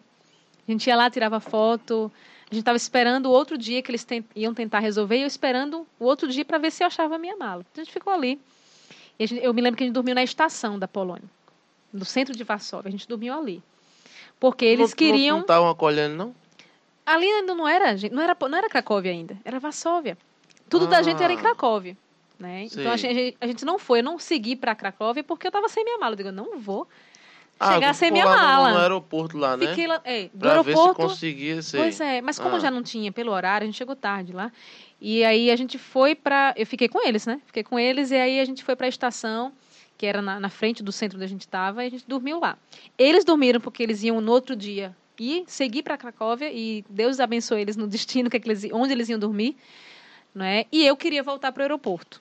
Né? E até eles perguntaram, né, nesse momento, você realmente quer ficar? Você não quer ir lá resolver? Eu disse, não, eu só saio daqui com a minha mala. E eu voltei para o aeroporto, aí já sozinha de novo. Encontrei outro anjo, né? Era um português que falava português do Brasil e ele me ajudou. É, e aí a gente descobriu onde estava, estava em Milão, e que a uma da tarde ia chegar a mala. Então, assim, perfeito, né? Consegui, fiquei, ele foi, Que me levou depois. Não me lembro do nome dele, mas é anjo. Me deixou lá na estação, me ensinou como é que comprava, porque tem todo um processo lá diferenciado. Aham. Tinha como eu chegar em Cracóvia. Então eu cheguei, passei quatro horas de trem-bala. Veja como é distante. É, quatro mas- horas de trem- trem-bala. trem-bala. Cheguei lá umas 10 da noite em Cracóvia, sozinha, eu e Deus. Vamos Com procurar. a mala. Com a mala. Com a mala estava tudo certo. Eu, eu poderia enfrentar qualquer coisa. Nada. Enfrentei muita coisa ainda. E aí encontrei os voluntários que me ajudaram a chegar aonde era o meu local, né? A minha paróquia, que na jornada tem isso. Qual é a sua paróquia do seu alojamento? Isso era meia-noite já. Já era. Eu, eu saí do Brasil na sexta à noite. Isso já era segunda-feira de, ma- de madrugada. Caramba, isso tudo por causa da mala, né? De- que- Também, é, também. E aí um padre lá e me acolheu e me levou para o alojamento, que não era o definitivo, mas deixaram lá. Foi quando eu encontrei no outro dia as duas pessoas que fizeram a inscrição comigo, né? Que era o padre de Carlos, que hoje está no Jordão, e a Janine, que é da Juventude Oblata. E ali a gente realmente Ah, foi junto bola. e ficamos numa casa, né? Nós fomos acolhidos numa casa de família, 13 brasileiros juntos, né? Diferentes culturas. Caramba, acolheram 13 pessoas. 13, a casa era grande. 13 brasileiros, E aí, cada um de um lugar. E essa família lá que acolheu? Falo até hoje. É Perfeita mesmo, família. Perfeita Caramba. família. A gente chorava quando a gente veio embora. A gente chorava porque a gente Eita. sentiu. Isso é muito da peregrinação. E do viver, né? Acredito. Que Se sentir acolhido. E eu me senti muito acolhida lá. Muito, muito, muito, muito. Vocês conseguiam falar com ele, eles falavam inglês? Sim, e a gente falava com mais com a filha deles, que falava inglês. Né? Mas a gente conseguia se comunicar. Eu dizia assim, que é a linguagem do amor. A Isso. linguagem do amor. Uhum. E é verdade. É verdade. A gente conseguia se entender sem ter a mesma língua. Isso acontecia muito. Muito, muito, muito. Não, essa é a linguagem do amor. Então a gente diz assim, é a nossa família polonesa. E de fato foi. De fato foi. Então vivenciei tudo que a gente tinha na jornada. É, E aí depois eu fiz o processo de retorno. Eu queria muito ir a Roma. E eu consegui comprar a passagem falando no meu inglês, né? Vale ressaltar. No meu inglês, mas com alguém que não entendia, porque era ela polonesa. Né? Mas ela entendia um pouco de inglês. Aham. Então eu, eu consegui comprar essa passagem de ir e voltar no tempo hábil da minha passagem que já estava comprada para o Brasil. Entendi. Consegui entrar nesse ali, tu período, entendeu? né? Consegui entrar lá, então fui a Roma, que era o meu grande sonho. Em Roma, Caramba. aí sim eu tinha tive uma experiência bem interessante. É, era um ano da misericórdia, né? então passei pela Porta Santa, aquela coisa toda, queria muito aquilo. Mas eu vivi a misericórdia de Deus muito na pele. Porque lá em Roma, eu também não tinha lugar para dormir. eu e minha mala companheira. É só assim, amiga. Eu e minha é mala na companheira. mesmo e na misericórdia. E na Muito. providência. Muitas pessoas diziam assim, mas eu, eu- assim, eu vou, mas assim, a gente planeja as coisas, né? Mas é porque Sim. Deus é que vai mudando. Isso. Porque eu sabia, eu procurei saber onde é que tinha hospedagem, tudo isso antes. que Eu queria ir para Roma, né? Eu estava decidida ali. Mas aí, o colégio que tinham dito, Pio Brasileiro, estava fechado, tava de férias, os funcionários, férias coletivas. Eu digo, pronto, para onde é que eu vou agora? Agora já era o italiano, agora eu já, já falando italiano agora, no meu italiano. E aí procurando lugar para ficar no Vaticano. E aí eu procurei muitas casas religiosas que tem ao redor. Mas não consegui. Levei várias portas na cara. Eita. Várias portas na cara. Né? Eu digo, meu Deus, teve uma hora que a gente fica, é, realmente, eu vou dormir na rua. E lá ao redor do Vaticano tem. Uma realidade que a gente encontra muito aqui. Lógico que não com a mesma periculosidade, né? Mas ficam moradores, né? Ao redor ali, no- nos anéis do Vaticano. Sim. E eu olhava para eles e digo, vou, vou me chegar aqui, né? Vou ficar aqui com a minha mala. Morador o quê? De rua? Morador de rua. No Vaticano tem muito morador de rua. E teve um taxista que estava me oferecendo ali, ajudando a- ao menino a divulgar uma pizza, que tinha lá. Não comi pizza em Roma, em pena. Mas não, não, não, não jantei, eu não jantei em Roma, eu não comi. Esse, esse tempo que eu estou te dizendo aí, eu não comi. De verdade. Eu vivi da Eucaristia dali naquele dia. Foi, é verdade. Tinha participado da missa. Jejum e oração. Jejum. Mas é porque não tinha mesmo, assim. E eu tinha que economizar para a volta. Tá tudo calculado ali, eu tinha que economizar. E só tinha dinheiro para para a hospedagem, né? Não sabia onde eu ia ficar. E aí esse taxista, ele foi me acompanhando. Nesse lugar de, de levar as portas na cara, ele Sei. estava comigo. Ele me acompanhando. E na última, eu me lembro como hoje, é um, uma casa que tem perto da casa onde o Papa faz a audiência quando está no inverno. Ele faz dentro, que eu me esqueci agora o nome. E ao lado tem essa casa de religiosos. E aí, essa última porta na cara me veio muito forte, assim. Eu digo, meu Deus. Aí eu comecei a chorar. Eita. E, mas aí, ao mesmo tempo, eu chorava também ao olhar por aquele taxista. Porque eu via nele a própria misericórdia de Deus. A própria misericórdia. Tanto que eu me lembro como hoje, ele saiu na minha frente e eu olhei para ele e disse: Meu Deus, isso é Deus. Isso é Deus comigo, me ajudando a carregar a Aham. cruz. Porque eu não consigo mais. E ele me deixou, que a ideia era não gastar, então ele me deixou num hotel e se despediu, ele tem que trabalhar e foi embora. E aí eu perguntei, falei lá com o pessoal do hotel, ele me disse quanto era, muito caro. Eu não sabia o que fazer. Eu sentei na escada e fiquei. Contava os zerozinhos, contava ali, recontava e, E continuava o mesmo valor. e não pouco, né? multiplicava. Faltou Deus multiplicar ali, contar o meu valor. meu Eu vou valor. contar, vai que aumenta, né? Eu vou ficar contando. É que a misericórdia de né? Deus venha, né? E consegue, mas, Eita. mas a misericórdia de Deus vem também em outros momentos, em outro, de outras formas. E aí aquele homem olha pra mim, acho que com pena, né? Morrendo de pena, que é essa forasteira aqui. E diz: Olha, você quer realmente ir dormir no hotel? Eu disse: Quero. Só não vai ser aqui. Ele, ele segurou pra não divulgar, mas tinha um ou outro hotel, eles têm ali. né? E você vai conseguir por um preço mais acessível. Lá eu fui. Aí lá eu consegui um quarto pra dormir. E até hoje mistério Que dava, né? que dava, e até hoje mistério, porque eu nunca vi ninguém naquele hotel, só a pessoa que me recebeu. Tanto que eu fiquei com medo. Ninguém hospedado. Eu fiquei não. com medo. A primeira vez que eu senti medo foi naquele momento. Eu ainda desci, fui no Vaticano, fiquei ali ao redor, né, que onde eu vou é assim, viu? É, onde eu vou, já andei muito de, de muitas conexões, assim, de viagens e tal. E sempre quando eu tenho uma conexão, eu aproveito. Eu vou olhar a cidade, se eu tiver uma hora de conexão, eu vou andar, eu vou andar. Então eu fui lá no Vaticano aproveitar, fiquei olhando ali à noite e não vi ninguém. Então como eu fiquei com medo, e o banheiro era fora do quarto, não era suíte, era um banheiro comum.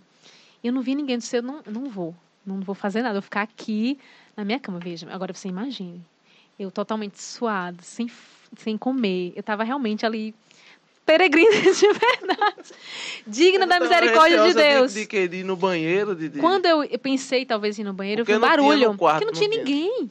Como é que você entra num hotel que não tem ninguém? Não existe isso, só, só na minha vida. E aí É, eu, tava na baixa temporada lá e não Só tinha ninguém mesmo, né? Mas logo no tempo. E realmente o Papa não estava, né? Porque ele estava na jornada. Ele ainda ficou lá depois da jornada. Aham. E, mas aí eu vi um barulho. Mas o, No quarto, eu fiquei com que- medo. A pessoa Digo, que te vão- recebeu lá. Vão me pegar aqui agora. Era meio sinistra, era. Não, eu fiquei com medo justamente disso. Não vem ninguém. Sabe aquele silêncio? Que Não, dá mas medo. alguém te recebeu lá. Tu, pra- Só ele. Mas e se fosse ele? Ele tava fazendo o que lá em cima? que via. O que, que ele tava fazendo lá? Ele foi pior. Eu não ia. Então, quando eu vi, eu me lembro que eu me lembro, eu me levantei da Caramba. cama silenciosamente e tranquei a porta e fiquei no meu canto. Acordei exatamente às sete Que horas da noite, das seis horas da manhã para ir para missa novamente. De lá mesmo fui, desci, paguei, fiz meu check-out e fui embora. Com mala e tudo, isso tudo foi mala. Ah, tu Minha mala era só pra importante. dormir lá mesmo Só pronto. dormir, porque no outro dia eu, tinha... eu queria ir em Roma, só isso. Sim. Voltei pra Polônia, aguardando a minha passagem de volta pro Brasil. Aí lá fiquei quase 24 horas em Portugal. Já era algo planejado também, vou em Fátima. Né? Aí fui em Fátima com a mala. né, fazendo eh, tem um, lá em Fátima tem um momento um local que você faz uma peregrinação de joelhos eu aprendi isso com Ana Maria Braga ela indo ela de joelhos eu dizia quando eu via eu digo eu quero fazer isso um dia quero fazer isso um dia só que eu tava com a minha mala eu não tinha onde guardar Sei. e eu queria fazer aquele, aquele ato de fé ali, estava tão grata. E, e aí, anjos novamente, né?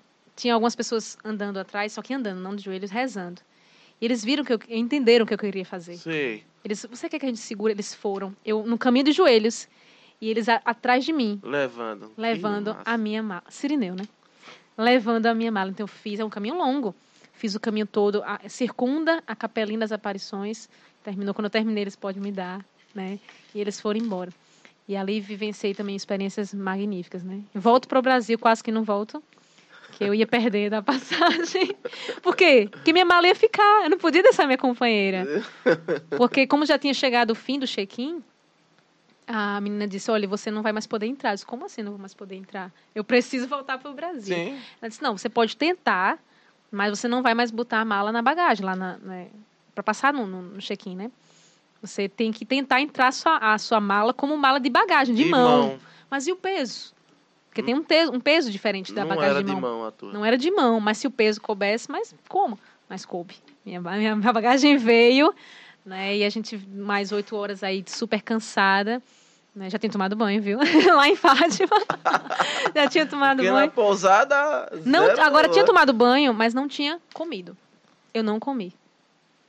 Quando eu vim comer, foi dentro do avião. Isso é interessante. Na ida, eu não como carne. Eu sou é? vegetariana. é. Uhum. Ou vegana, como queira, não sei. Aham. eu não como carne.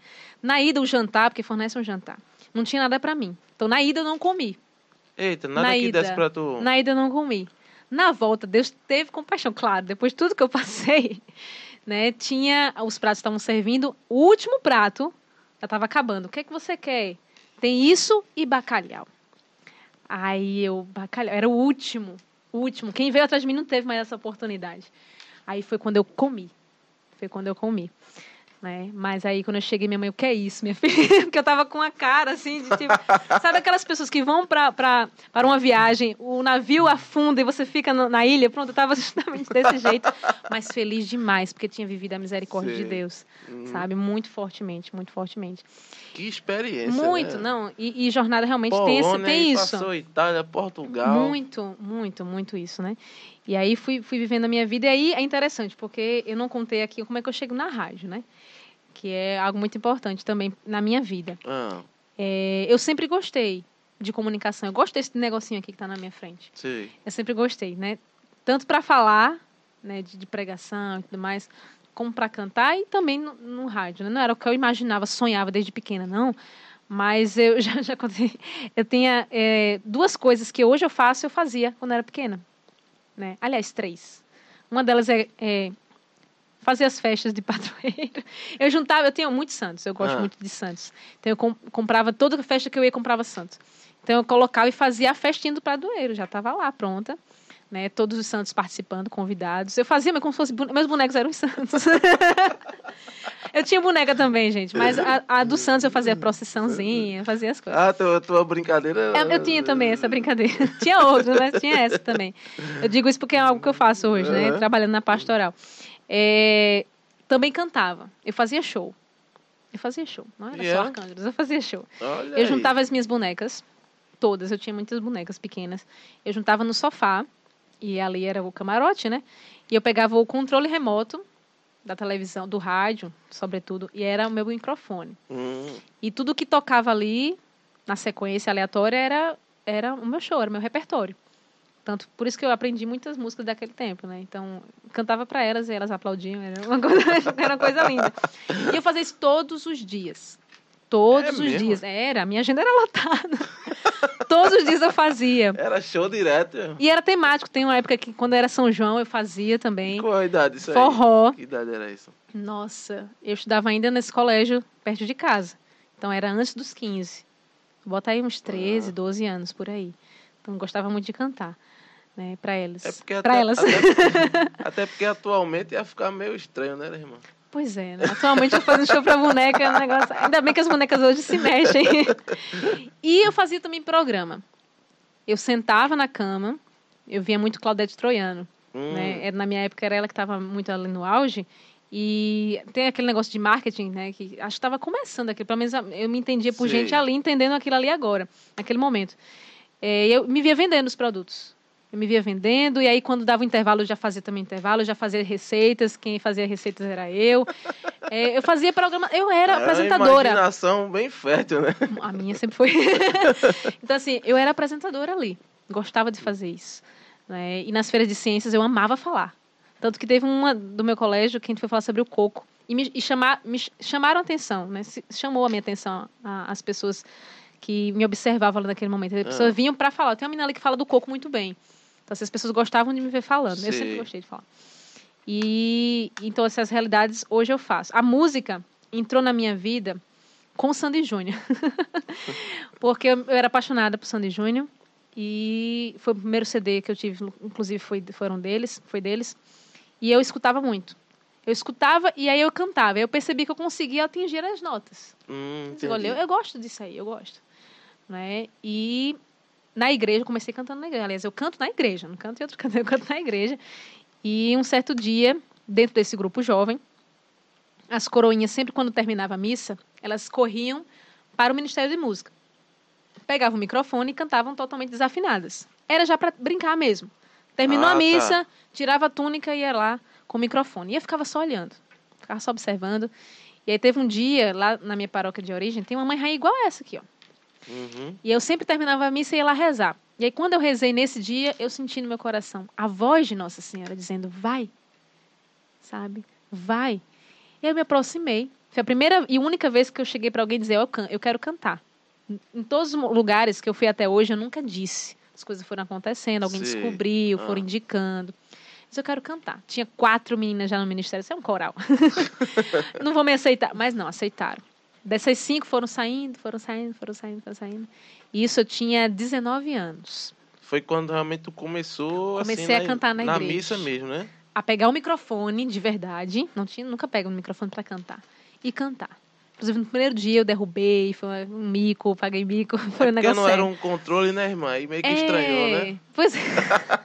Tinha fio, e foi nele mesmo que eu tropecei. Tinha fio.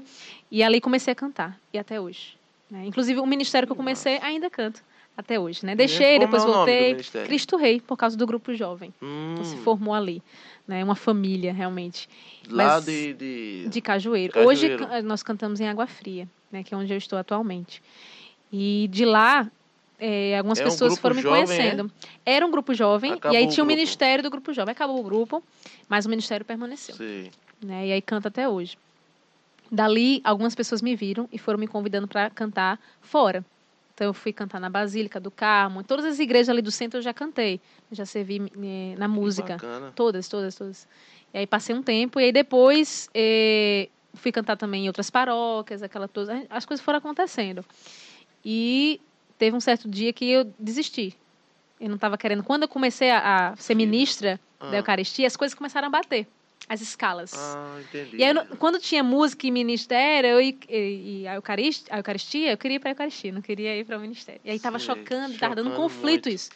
Aí eu fui deixando, disse, não, não quero mais, vamos dedicar aqui, e tá tudo certo, já cantei muito. Quando eu desisti, quando as coisas de Deus são assim, né? Quando eu desisti da música, a música não desistiu de mim, né?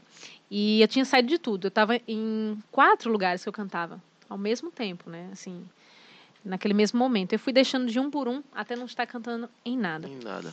E eu fui participar de um retiro de carnaval em Beberibe, que é um, a paróquia dos meus pais.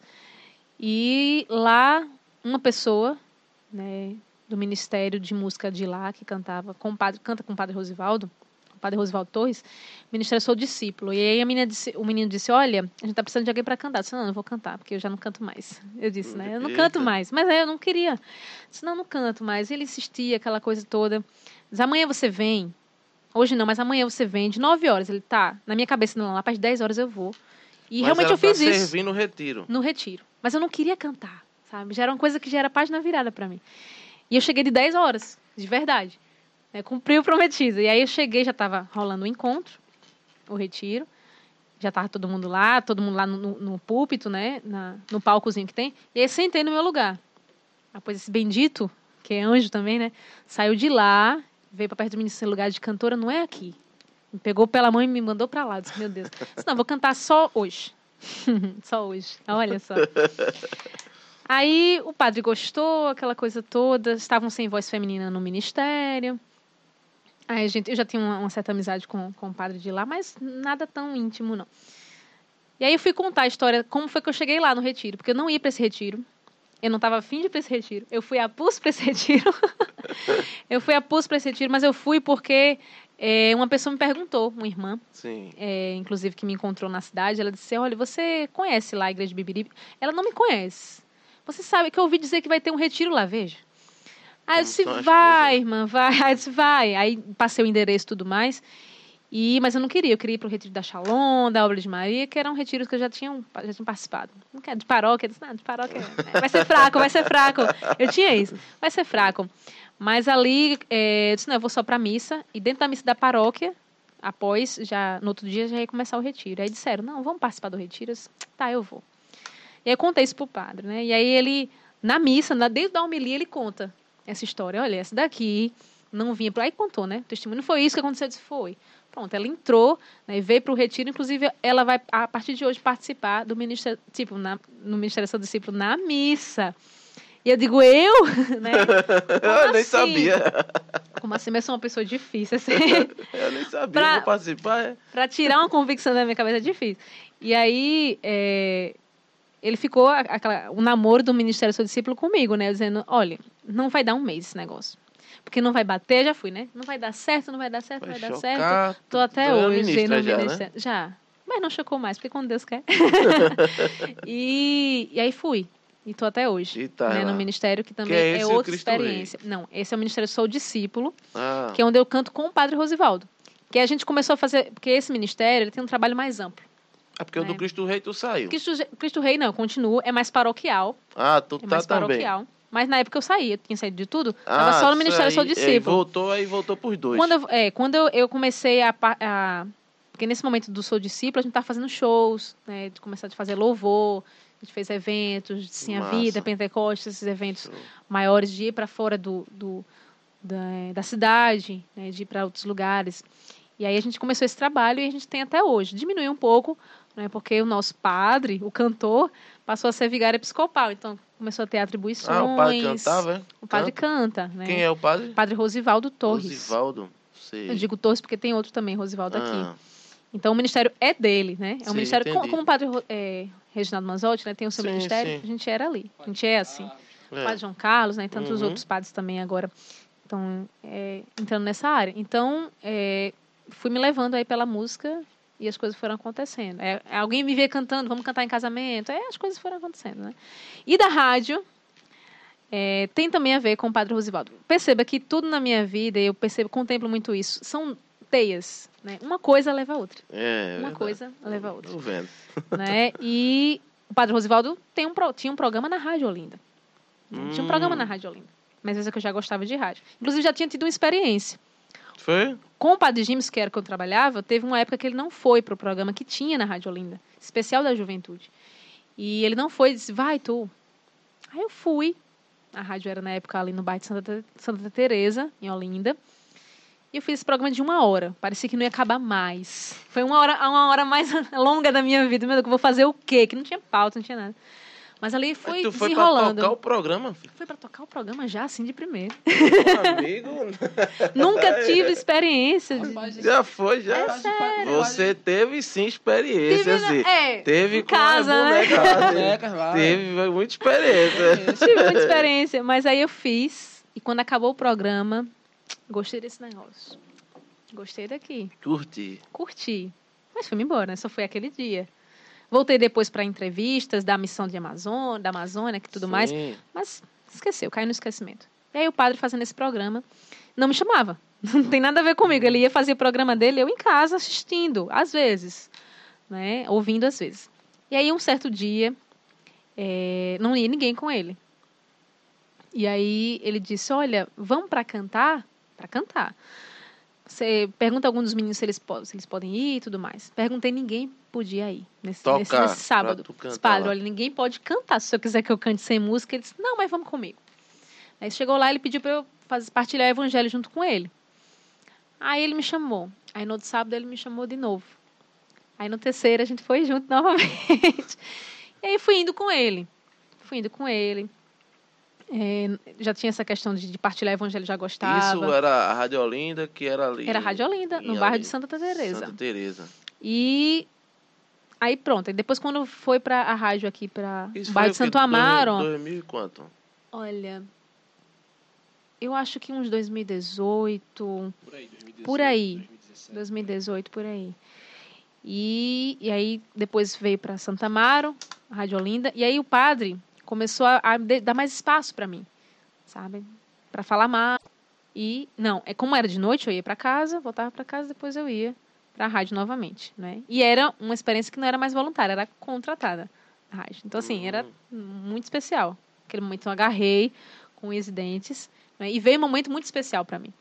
Porque a gente, tempo de pandemia é difícil para todo mundo, né? É. Mas eu estava numa época em que eu estava me questionando muito, assim, porque Então eu sempre isso foi o quê? Começo de 2020, foi? Não, essa proposta ela veio no início do semestre e aí comecei em novembro. Comecei em novembro do ano passado, vai fazer um ano ainda. Sim. Vai fazer um ano ainda.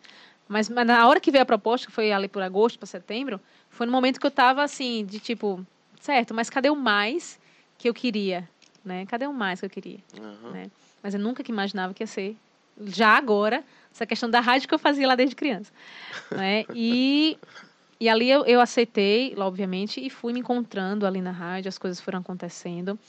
É, dificuldades vêm, vêm, claro. Quando a gente abraça alguma coisa, né, também vem o, os pesos, né? Mas aí é para a gente crescer sempre. Mas veio num momento muito especial, né? Veio na hora certa, eu sempre digo, né? Veio na hora certa. E aí, dentro desse, desse quase um ano, também outras coisas foram acontecendo. Eu fui ganhando também mais espaço na rádio, né? É, a gente passou a fazer um programa com aquele menino tá ali, com Sim, Railson, rapaz, é, John. rapaz. Nós temos, eu nem mencionei que estamos Pois com a é. presença de Railson aqui nos bastidores. tá ali, e aí a gente começou. É interessante, ele tem um, muitas coisas interessantes de- de- dessa história aqui da rádio, mas é, ele tem um momento do forró do bom, né? Lá no- na É programação. o forró. E eu gosto muito de É forró. o forró do bom. Olha, ele sabe. ele sabe tudinho, não É o forró. É o forró do bom. E, e, assim, eu amo forró, amo forró. Né? E aí eu dizia, porque assim, os, os ouvintes pedindo música, aí eu enxeri do nada, velho. Eu não sou assim, mas aconteceu. Dizia, olha, toca essa, toca essa tal. Aí teve um dia, eu não me lembro direito quem foi que chamou quem, como foi a história, mas surgiu de eu cantar. Vamos cantar essa música. Aí cantei, Na um rádio lá. Cantei na rádio. Mas Um aí tu, forrozinho. mas tu já tu tava já nativa, né? Já tinha voltado e tava cantando aí. No, no- Não, tava cantando já. Aham. Mas assim, muito sem pre- sem pretensão. Disse, Não, pedi um forrozinho. Pode cantar? Ah, vou, vou, canto. Canto não, forrozinho. assim, tu não tava lá no, no, no compadre não, com o compadre eu tô. Mas assim, missão, cantar forró também nunca tinha cantado. nunca tinha cantado, não. Ainda mais no programa da rádio, né? Sei. Meu programa era depois, é porque chegava antes, então, para me preparar ansiosa. Aham. E aí fui cantando. E aí gostaram desse negócio de, não, cantar. O povo começou a gostar. Não, porque ah, não sei o quê. Aí comecei a vir também sem pretensão nenhuma. Se eu chegasse cedo, cantava. Se não chegasse, também tava tudo certo. Porque o teu era de 18 horas, né? 18 horas, né? Então, em alguns momentos até é interessante isso. É, às vezes é, vão acontecendo, às vezes acontecia tudo para eu não chegar antes. Tudo para eu não chegar antes. É interessante. Mas ao mesmo tempo também depois começou tudo a passar, eu consegui chegar antes. Não tinha esse momento. Mas e aí tu continuou também lá na cura? A cura nunca sa... é, não saí, não saí. Tá lá até Continuei hoje, lá né? até Sei. hoje. Só que deu uma Graças flexibilizada aí nos horários, tudo, deu umas É, porque adequadas. o- eu trabalho lá seis horas, né? Então Ah. dá tranquilo para fazer qualquer coisa depois de tarde. De manhã, de tarde e lá, noite. Faz de manhã, lá é de né? manhã. Lá é de manhã. Entendi. Embora a demanda seja grande, mas a gente se organiza. Ah, sei. né? E aí depois eu fui convidada, né, depois de um tempo, para fazer esse momento do forró junto com o Raios. Né? Então já desde o começo ali, tarde especial, né, que vem Aham. logo depois da misericórdia, então já fazia a partir dali até o momento forró do bom. Então já estava ganhando ali mais duas horas Ah, tu... de programa. E tá, ia tá assim atualmente. Não. não está Não. assim, porque Deus quis mais. Não é? O meu pai, ele faleceu há dois meses atrás. Dois meses atrás, né? Foi. E o nosso grande companheiro. E antes disso, disso tudo acontecer, eu vou chegar mais no meu pai aí, mas é, o Ivanildo Dois foi tirar meses? férias, dois meses. O. Ivanildo foi tirar férias é, e estava ali procurando alguém que ficasse e me achou. Me achou. Se tu faz, tu aceita mesmo. E era de manhã. Aí vem a questão da cura, mas eu me organizei lá com a cura também e deu certo. Disse, não, eu consigo. Tu assume Tá mesmo? em- Assumo. Tá em casa, né, irmão? Tô em casa, assumo. tá tudo- Era o que o povo dizia, né? Tá tudo É. em casa, né? Mas deu certo, deu Vamos certo. administrar aqui. Não, e ali eu disse, não, aceito, aceito de boa, uma oportunidade, né, de estar ali e de experimentar um programa diferente, né, porque é um programa mais de, de, de entrevista, de estar ali pra mais fazer com a, os o ouvintes, dele, né? o dele, né, é de- fazer o do é diretor de tem um peso ali, né, de 7 às 8, era o manhã 105, né, é o manhã 105, e ali eu fiz 20 dias, dentro desses 20 dias foi todo o processo do meu pai, né, meu pai teve um aneurisma, então ele adoeceu antes de eu entrar, de fazer, mas já tinha me comprometido. Então ali eu fui, não, eu vou. Aham. Então, ele adoeceu do dia 9 até o dia 16, ali nesse contexto, né? Vou de manhã, e nesse dia, nesse tempo eu não dormi praticamente. Então, vou de manhã, de tarde tem o programa normalmente, de noite e tal. E ali ele faleceu no dia 17, 17 de julho, né? E dentro desse processo eu fazendo o programa. Só parei realmente para um momento de luto que é Caramba. permitido, que é permitido, né? E até, mas eu ainda disse, é interessante isso, porque eu sou muito assim, é, eu preciso estar fazendo, eu preciso estar servindo. Uhum. O serviço me alimenta, né? Esse meu amigo que comprou a passagem para mim do Marcelo, ele, ele olha para minha cara e diz assim, olha, você tem necessidade de servir, e é. É de verdade. Então, se tirar o serviço de mim, pode me matar, pode me levar, que não tem mais jeito. Então, assim, era algo que eu senti que podia me preencher. Mas não, realmente eu vivi o luto, eu precisava. né? Então, vivi esse pouco tempo de luto assim e voltei. Então, já voltei no programa dele, né? Continuando, terminando, senão eu vou terminar. né? Terminei, e as pessoas muito comigo, acompanharam todo o processo. Sim. Todo o processo os ouvintes acompanharam, isso foi muito Ah, importante. Né? Tem um feedback E bacana do- Muito, do tem pessoal. muito. Olha, rádio é maravilhoso. É maravilhoso, né? Você não vê ninguém, mas ao mesmo tempo tanta gente está com você ali Sim. e você também está com tanta gente. Uhum. né? São muitos testemunhos que a gente escuta. E ali terminei esse trajeto, né? Esse, esse propósito. Ele voltou. Ele voltou, tentando tudo bem, vida que segue, normal. Mas aí nesse processo, ele me observava, né? Ele me observava e o que chamou a atenção a ele, ele dizia muito isso, é a capacidade que tive, que eu digo sempre foi Deus, e é Deus, que eu tive de tocar o barco, de conseguir tocar o Mesmo barco no meio nessa situação. E ele, ele, e ele dizia muito, pois é, ele dizia justamente isso. As pessoas falavam com você antes, te desejando pêsames várias vezes, e você mantinha, né? Você aceitava, aquela, acolhia e mantendo isso, né? Que é algo que é muito difícil dizer, não, isso é difícil, dom. Sim, é difícil. Isso é dom porque, assim, você veja na minha trajetória, eu não comentei em nenhum momento que eu fiz aqui nada de rádio, televisão, de comunicação, nada eu fiz em questão de profissional. eu Sim, nunca fiz. sim, o que eu fiz foi fazer o estágio com as minhas bonecas. Então, assim, não tinha. E aí ele dizia, não, isso é dom. né? A gente precisa aproveitar isso. né? Então, é, dentro do, do olhar dele, ele pensou já em outras propostas. Aí hoje eu começo de duas horas, já ganhei mais duas horas. É Começo de tu- duas tu horas. tava de, de, de Tava de quatro horas. seis, de seis. Não, de seis. É, Não, tava é- com minhas bonecas primeiro. depois com o padre, voluntariamente. Depois aí entro com seis. Aí seis, aí depois Depois quatro, horas, quatro, né? Aí depois de já emendava, duas. né? Quatro, É. cinco, seis. Aí comecei agora de duas, De agora faço duas. seis horas na rádio. Então de duas horas já começo com o programa. Né? Ele vai de duas às quatro, de quatro continuo com raios, e aí de seis eu entro, termino. Né? Então as coisas natural. Isso menos de um ano. Né? Ainda vou fazer um ano do programa, não sei como é que vai ser minhas férias, mas tudo Rapaz, isso dentro de a- um ano. Daqui a pouco ela tá. começa de manhã e termina de noite. Não faça É isso, todo. Ivanildo, é não, isso. não faço não, claro que não, claro que não. Não, mas aí, é, e aí realmente eu, fui- eu me encontrei, eu me encontrei no rádio, né? Me encontrei no rádio, inclusive pessoas dizem, não, você está no lugar certo. E como é bom a gente saber disso e sentir isso primeiro na gente, né? Primeiro a gente sentir isso Isso. e, e, e amar o que faz, né? Mas é, é muito importante essa questão da rádio, né? E aí a minha família sempre me apoiando. Meu pai não chegou a ver essa, esse meu, minhas mais duas horas, ele não chegou a, Ah, a ver. não, mas, mas chegou a ver. ah, na né, verdade, você ele na- nem na- chegou a ver eu tirando férias. Eu ia dizer a ele que ia tirar férias. Né? Mas ele sempre me apoiando, sempre me apoiando. Sempre dizia, não, vai. Inclusive, ele queria pagar um, um curso de jornalismo para mim. Eu ainda dizia que sim, mas aí não mais com ele, mas que eu ia assumir. Tu mas ele incentivava. fazer? Não mais. Não mais. Eu, pre- eu prefiro, talvez, investir naquilo que eu já faço. Entender? Não sei, com cursos, especializações, não sei. Mas entrar na faculdade de novo para fazer. É interessante, porque. Não sei se eu vou errar em dizer isso, mas é como que eu vou entrar em algo que as pessoas entram para fazer e eu já estou fazendo. Entendi. Eu já estou fazendo.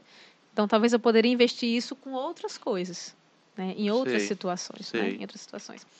Mas aí, aí hoje, atualmente, é, eu vivo essa questão né? de estar aí nas, nas minhas duas profissões, né? bendito seja Deus, né? vivendo aí junto com minha família.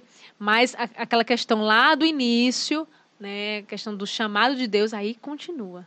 Né? E aí, todo esse processo que eu conto para você, tudo isso foi bagagem e é bagagem para a minha formação. Eu sempre digo que Deus forma, né? E Deus formou muito, formou muito, né? E muitas coisas que o Senhor colocava no meu coração naquele tempo, eu com 20 anos, ou seja, 13 anos atrás, tem coisas que eu contemplo hoje, né? E isso não paga, né? Deus não paga. Né? Não tem nada que paga, na verdade, né?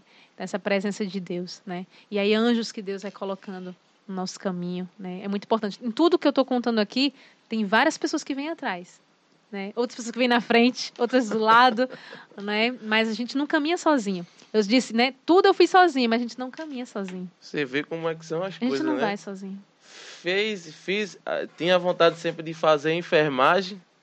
Foi trabalhar na cura e hoje trabalha na Tudo cura a ver, rádio. tudo é planejado, tudo conectado. tudo Você vê que realmente é, Tudo planejado, só que não. é, Só que não, mas em- ao mesmo Deus tempo- É que tocou desse barco aí todo Com dia. certeza, pronto. Isso, isso eu contemplo. Em tudo, Deus tinha planejado. Tinha planejado. A gente erra também, né? Com certeza, mas até com os erros, Deus vai lá e diz: Não, olha, eu vou te colocar de novo aqui, porque o negócio tá sério. Você não tá sabendo? Deixa, deixa eu fazer agora. Deixa Deixa, eu eu fazer guiar, né? agora e guio, né? Então aí Deus tem colocado muitas coisas né, no coração, e aí a graça de Deus tem acontecido, graças a Deus. A gente sofre, a gente cai, a gente levanta, mas o fio, né, o fio da meada ali, que Deus planta no coração, não sai, não tem como, né? Ele sempre. E aí a gente está vivendo nessa vida, né? De, de fazer as pregações por aí para o mundo afora e deixando que Deus leve para onde Ele quer. É isso. Vamos por- para o ping, Jeff. Vamos lá. Ai, meu Deus, ping. tem isso? É claro que tem. gente, É claro. E você já tá ligado que você viu aí a dica vai tirar de letra. ah, posso contar né? um segredo antes? Pode, claro. Eu sempre tive vontade de participar de um negócio desse. Foi? Se- é sério, olha, tal do arquivo confidencial. Pra mim é um sonho. Digo, alguém precisa fazer um arquivo confidencial, porque eu amo. Tem Eu, eu amava. escrever agora para Luciano Huck, né? Que é ele que assumiu lá o programa lá do. Agora Não, ele. E agora, isso aqui deixou uma deixa aqui para o nosso amigo Railson. Se ele quiser fazer um desse lá na rádio com ela, pode fazer, viu? É, né? Já, já ela já deixou a deixa. a dica, né? não é? Fica a É, dica. fica a dica. ela Mas já- eu sempre gostei disso. Alô, de- de Ivanildo. falar da minha vida. Eu gosto, eu gosto disso. Né, eu gosto muito. E Que esse negócio de ping-pong eu já que também. nós fomos, então, os pioneiros aí, né? O seu primeiro podcast. Sim. Olha aí que maravilha. Olha aí, coisa boa. Sim, gostei do primeiro, né? Porque aí dá margem para os restantes, É, que- os outros. Que Deus queira que surjam outros, né? Com Pois é. certeza. Outros com podcasts certeza. aí, é sempre Mas bom. isso de ping-pong, o quê? Sempre É, quis. ping pode, Aqui ping, é o ping pode. Ping pode? Mas aí você vai É. tirar então de pode perguntar que a gente responde. Vamos embora, né? Vamos lá, tá preparado? Tem muito, eu tô vendo. Não, eu Tá quero, vendo, não, eu, quero, é. eu quero só Tem que ver. responder na lata ali, é? É, irmão, eu Tá pergunto bom. aí, você responde aqui, vem aí na sua Tá cabeça aí, bom. primeiro aí você responde aí. Medo. Santo de devoção. Nossa. Santa Terezinha. Certo. Agora posso dizer a história? Porque Pode. assim, poxa, foi a pergunta mais difícil que tu fez, foi essa. Porque eu tenho muitos. Tem muitos. Eu tenho muitos. Tu tá esquecendo da procissão muitos. de santo que ela tem, cara. Tu não é sabe. verdade, é mesmo. é, Mas E tem é que- tem que interessante escolher to- um. mas ele, ela acertou. Porque todos que eu tenho em casa é porque eu tenho devoção. Devoção assim, de fazer novena. Então são muitos, né? Mas aí, olha, Santo Antônio, que é meu padroeiro. Mas tem algum preferido? É porque os outros vão ficar tristes. Tá, né? eu vou dizer, eu vou dizer, eu vou dizer três, tá? tem, Os outros vão ficar, ficar, com tô com ciúme. medo disso. vamos- Eu vou dizer três. Tá. Eu disse Santa Terezinha e tá valendo Santa Terezinha por primeiro. Por primeiro, por quê? Porque Bento XVI disse o seguinte: olha, é bom que você tenha um santo de devoção. né? Mas não é você que vai escolher o santo, é o santo que vai escolher você. Ah, E aí, Santa Terezinha me escolheu. Porque quando ele disse isso, eu soube, eu estava lá na casa da juventude. E eu disse pra mim, eu, disse- eu sempre amava mais, só mais Terezinha, né? Na época. Eu disse, não, Terezinha eu escolheria, mas como ela tem que escolher, tudo bem, né? Vamos esperar quem é que vai me escolher. No outro dia eu ganhei a história de uma alma, que é o livro de Santa Terezinha. Ah. De um carmelita, né? Na época, nosso bispo emérito, Dom José Cardoso Sobrinho. Então, assim, tomei ela, ela me tomou como madrinha. Pronto, né? Então, Era o sinal. eu não posso dizer não a ela. Mas, assim, santo que partiu de mim, também já partiu a Terezinha, mas Santo Antônio, com certeza. Porque Santo Antônio, ele está sempre na minha vida. Em todos os lugares que eu vou, Santo Antônio está presente. É impressionante, em todos os lugares. Né? Já passei por outras paróquias e Santo Antônio estava ali. Né? Então não tem. E é o padroeiro da nossa arquidiocese, é padroeiro de Pernambuco, de Recife. Ele é meu padroeiro, eu tomo posse disso. E o terceiro, não posso esquecer de São Judas Tadeu. Não posso esquecer, que é o meu padroeiro de origem, né? E eu gosto muito porque é o santo das causas impossíveis. E muitos impossíveis acontecem na minha vida. Tem hora que eu digo, Senhor, por que não botam as coisas mais fáceis, né? Porque essa história toda que eu contei para vocês aqui Sim. são impossíveis. Muitas vezes são impossíveis. São, São coisas mesmo. que ninguém diz, não, vai acontecer com você. Não, não vai. Mas que estava no meu coração. Então, assim, não basta que muitas pessoas acreditem. Lógico, você vai precisar de pessoas que vão lhe ajudar, que vão estar com você. Mas você acreditando, dá certo. Né? Então, nas causas impossíveis, eu conto com ele. Então, vou botar Santos de Devoção. Boa. Só pra Aniquele, né? Ai, Essa- obrigada. essa- A presença feminina. É.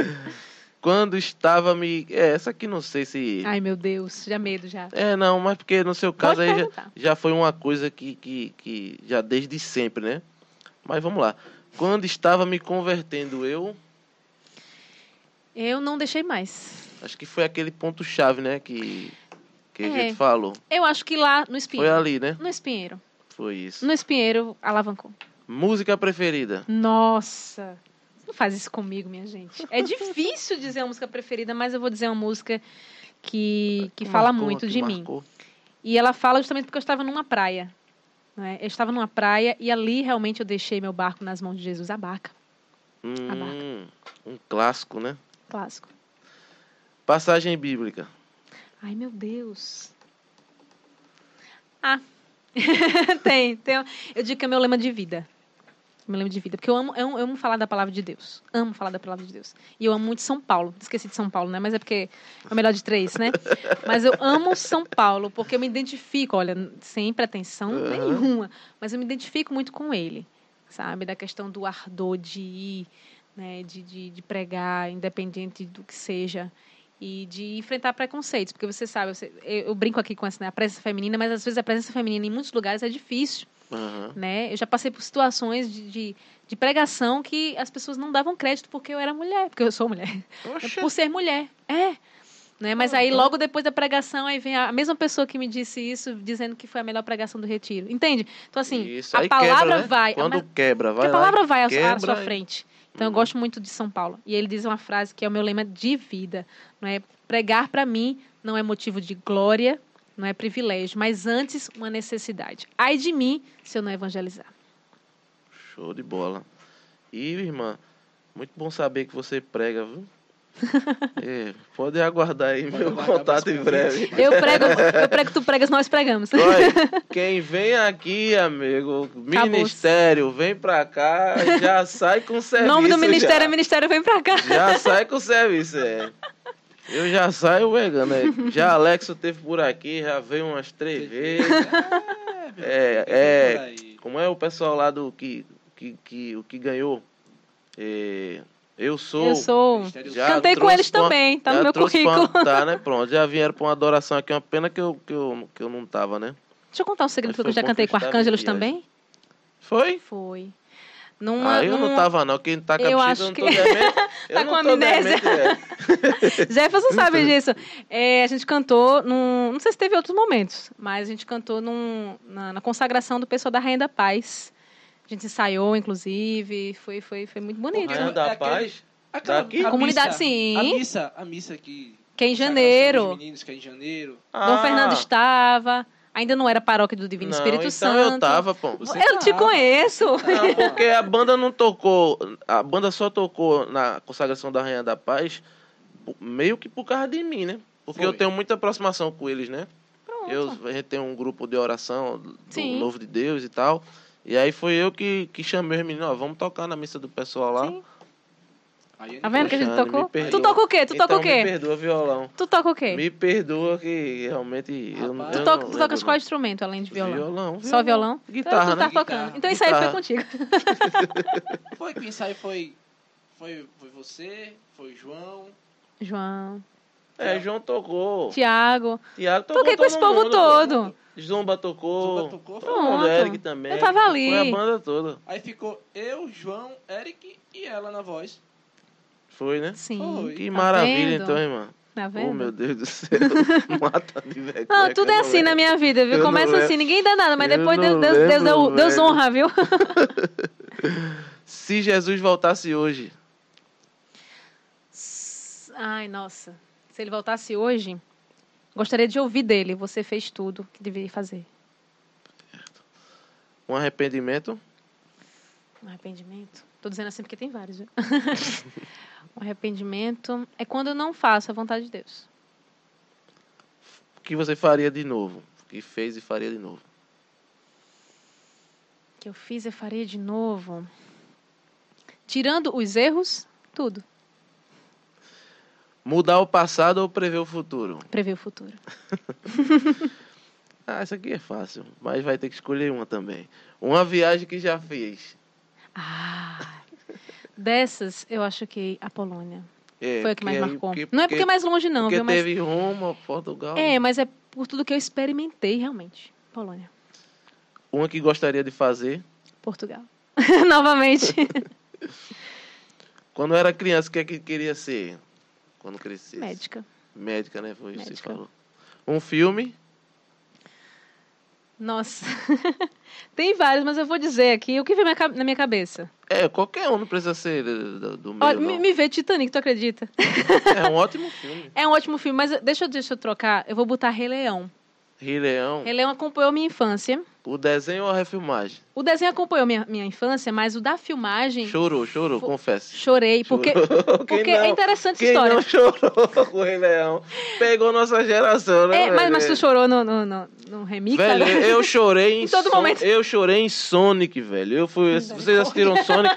Não, sério, eu sou chorão. Não sei se você Eu também sou Sonic, chorona. Porque Sonic me marcou muito, foi meu primeiro videogame, pô. Eu sou, eu sou viciadíssimo Não, em não videogame. julgo, não julgo. Eu jogo até hoje.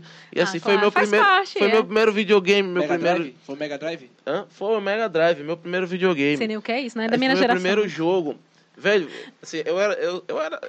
Eu não vou dizer que eu sou tão assim, né? Mas eu era, quando eu era criança. Tão assim não, na atualmente viciado, né? Ah, E, e gosto muito. É. Eu era tão viciado em videogame que meu, meu, eu morava lá na, na cidade, ali perto dos coelhos, ali na Rua da Glória. Ali onde tem o. Tem até o convento lá, né? Fiz um o vocacional convento lá. Pronto. Fiz também. Aí eu lá. morava ali, e aí meu vizinho de baixo era um tipo um condomíniozinho pequenininho com três casas, e meu vizinho de baixo, que era meu melhor amigo da época, ele tinha videogame, eu não tinha. Aí muitas vezes ele queria jogar só, né? Aí eu descia e ficava correndo lá, rodeando a escada, que nem um doido correndo. Até que o pai dele me chamasse pra entrar, velho. Pra ficar eu vendo lá ele jogar lá. Só pra ficar Eu acho que o pertinho. cara ficava pensando, pô, que pirraia chato, velho. Eu quero jogar sozinho aqui. Porque assim, às vezes o cara, né? Minha mãe ia me buscar de meia-noite no Playtime, eu lá olhando os caras jogar. Sempre gostei muito de videogame. Aí, quando eu fui ver Sonic no cinema, né? Levei até. Veio levei meu sobrinho, aí eu indo lá e dei uma tocada assim. Massa. Porque Chorou. teve muito fanservice, né? No filme, teve muito fanservice. Mas eu, Mas mas eu assim. coloco o Rei Leão. E principalmente nesse, no, do filme, né? Que foi há pouco tempo. Porque eu tava num momento da minha vida que eu tava realmente assim, meio que sem rumo, foi antes da rádio. Né? Com rumo, mas sem saber como fazer esse rumo. Aham. E, e o Rei Leão, a a história é interessante porque quando o Simba vai, né? Vai para terras distantes, ele foge Sim, sim. né, da sua realidade, mas ele volta quando ele, aquele macaquinho diz, né? é, não, não se esqueça de quem você é. Né? Então ali me veio à tona, disse, não, eu tenho algo a cumprir. Então ali ele volta. E ali, depois daquele filme, foi o meu retorno. Eu passei a pensar nisso. E as coisas foram Tem todo um acontecendo. contexto, né? Se você Tem. for relacionar, né? Tem, Tem todo um- tudo na vida tem um contexto. Se deixar, vai dar pra meia-noite. um artista ou banda. Nossa. Um artista ou banda? Nossa, é difícil porque eu admiro muitos. Admiro muitos. Mas. pressão. Na pre... pressão. Será que eu vou dizer arcanjo só porque não? não, eu gosto demais. Mas eu vou colocar aqui um- um- um- uma cantora. É, eu vou de Helena Ribeiro. que Eliana, muitas né? músicas fizeram parte da minha Com vida. certeza. Fazem. Um irmão. Um irmão. Ah, eu sou John. Eita! Um sonho. Um sonho que tudo que Deus coloca no meu coração se realize. Um defeito. Nossa, tem um bocado. Posso contar um negócio? Pode, conte aí, mano. Fizeram uma dinâmica na, na minha paróquia Ah. dizendo: coloque as suas qualidades, elenque, e elenque seus defeitos. Eita, faltou Quando eu fui- papel, foi, irmã. Faltou papel para os defeitos. Eu fiquei impressionada com isso. Eu disse, Senhor, uma boa avaliação. Tô, tô, tô indo bem, né? Porque é bom, é importante identificar os defeitos. Mas teimosia para a desobediência. Às vezes a teimosia, achando que está certa. Sim. A teimosia, às vezes, é um defeito. Uma qualidade. A persistência. Um livro. A Bíblia. É isso aí. Passou, né, meu patrão? Passou com Passei! louvor, passou com né? louvor. Foi dez. É, foi dez. Que maravilha. Chegamos no momento das histórias engraçadas aí que Ih, você rapaz. guardou, que disse que tinha muita. Não é possível que nessas O viagens negócio é aí, lembrar, viu? Porque... nessa jornada, nessas missas aí, na rádio tem que ter. Ah, na rádio todo dia tem, tem. que ter uma situação inusitada da rádio lá. Tô pedindo silêncio ali, tá vendo? Na rádio, é, é pra contar assim do nada? Conte do Não, nada. eu vou contar essa da rádio logo. Que é que tá me vindo aqui na cabeça, né? Eu, eu não contei isso. Ó, tem gente Vou contar que da conte, rádio. não. Tem gente aqui que Vou, vou presta contar essa da Conta, rádio, vou conta. sim. Conta, conta que o povo quer ouvir. O A povo voz quer do- ouvir. A voz do povo é a voz de Olha, Deus. deixa eu te dizer uma coisa que tu não sabe pra te encorajar mais. tu assistiu o programa dele? Todo não, não consegui terminar ainda. Oxe, ele contou um bocado de tu aqui. Botou Mentira. pra arrombar. Contou, é, Mentira. ah, Não que chegou a tua mentira. hora Eu devo acreditar nele. eu devo acreditar nele. Mas a gente se diverte, realmente. É. Graças a Deus. É, eu, eu não contei isso, né? Porque eu também fiz uma parte do texto já, antes de fazer o programa. Eu rezava o texto com o Paulo Brito, que ele me chamou, foi ele que me chamou. Ah, Né? Então nem sabia que depois eu ia conhe- ficar no lugar dele. Conhecia já ele? Já de, de- Já conhecia, já conhecia. né, Mas de lá? da vida. Não. Não. Paulo Brito foi meu coordenador do grupo que eu era da jornada. Ah, sim. Do Bote Fé aqui. Ele era meu coordenador, mas nada a ver isso aí, porque assim, ele era, mas ele não se lembrava de mim daí, não. Eu não me lembro de onde eu conheço Paulo Brito, de onde ele me conhece. Sei. Mas, enfim, ele me chamou pro texto. E nesse Isso dia, foi antes de tudo? Antes de eu, de eu participar, já participava com o padre, Ah, Rosivaldo. tá. tá. mas não tinha ainda o programa, né? Antes tá. da pandemia. E aí ele me chamou para fazer o texto toda segunda-feira. Né? Você pode assumir? Eu posso. Né? Já, claro que eu posso. Posso, claro. Rezar e tá na rádio, né? Uniu. E aí, nesse dia, um dos dias que eu fui, ele rezando, ele uma cadeira como essa, Paulo Brito, para quem conhece, ela é um pouco pesada, um pouco, né? Tô sendo muito muito boazinha com ele. Não, e aí ele foi caindo. E assim, Caindo. quem me conhece sabe, eu sou muito frouxa pra rir. Então, assim, se me fizer rir, eu não paro. Eu não paro. Eu só vou parar quando realmente a gargalhada vier à tona. Tanto que eu tô cantando, se alguém me fizer rir, acabou. Eu paro ali e só na outra música. Ah, tu destrambelha na e embora. vai e não consegue se controlar Vamos mais não. embora. E tem um padre que, meu Deus, que me faz rir, assim, eu nem olho mais, porque não dá certo. E ele foi caindo, foi caindo. Enquanto eu rezava a Ave Maria, foi caindo e caiu.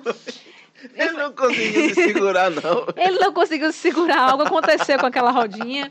E, e- o interessante é o foi caindo. e foi, Você mas foi fica assim. vendo na sua cabeça um bagulho em slow motion assim. Mas foi exatamente. aquela, Oh, caindo. Meu Deus. Mas foi exatamente assim. Foi exatamente assim.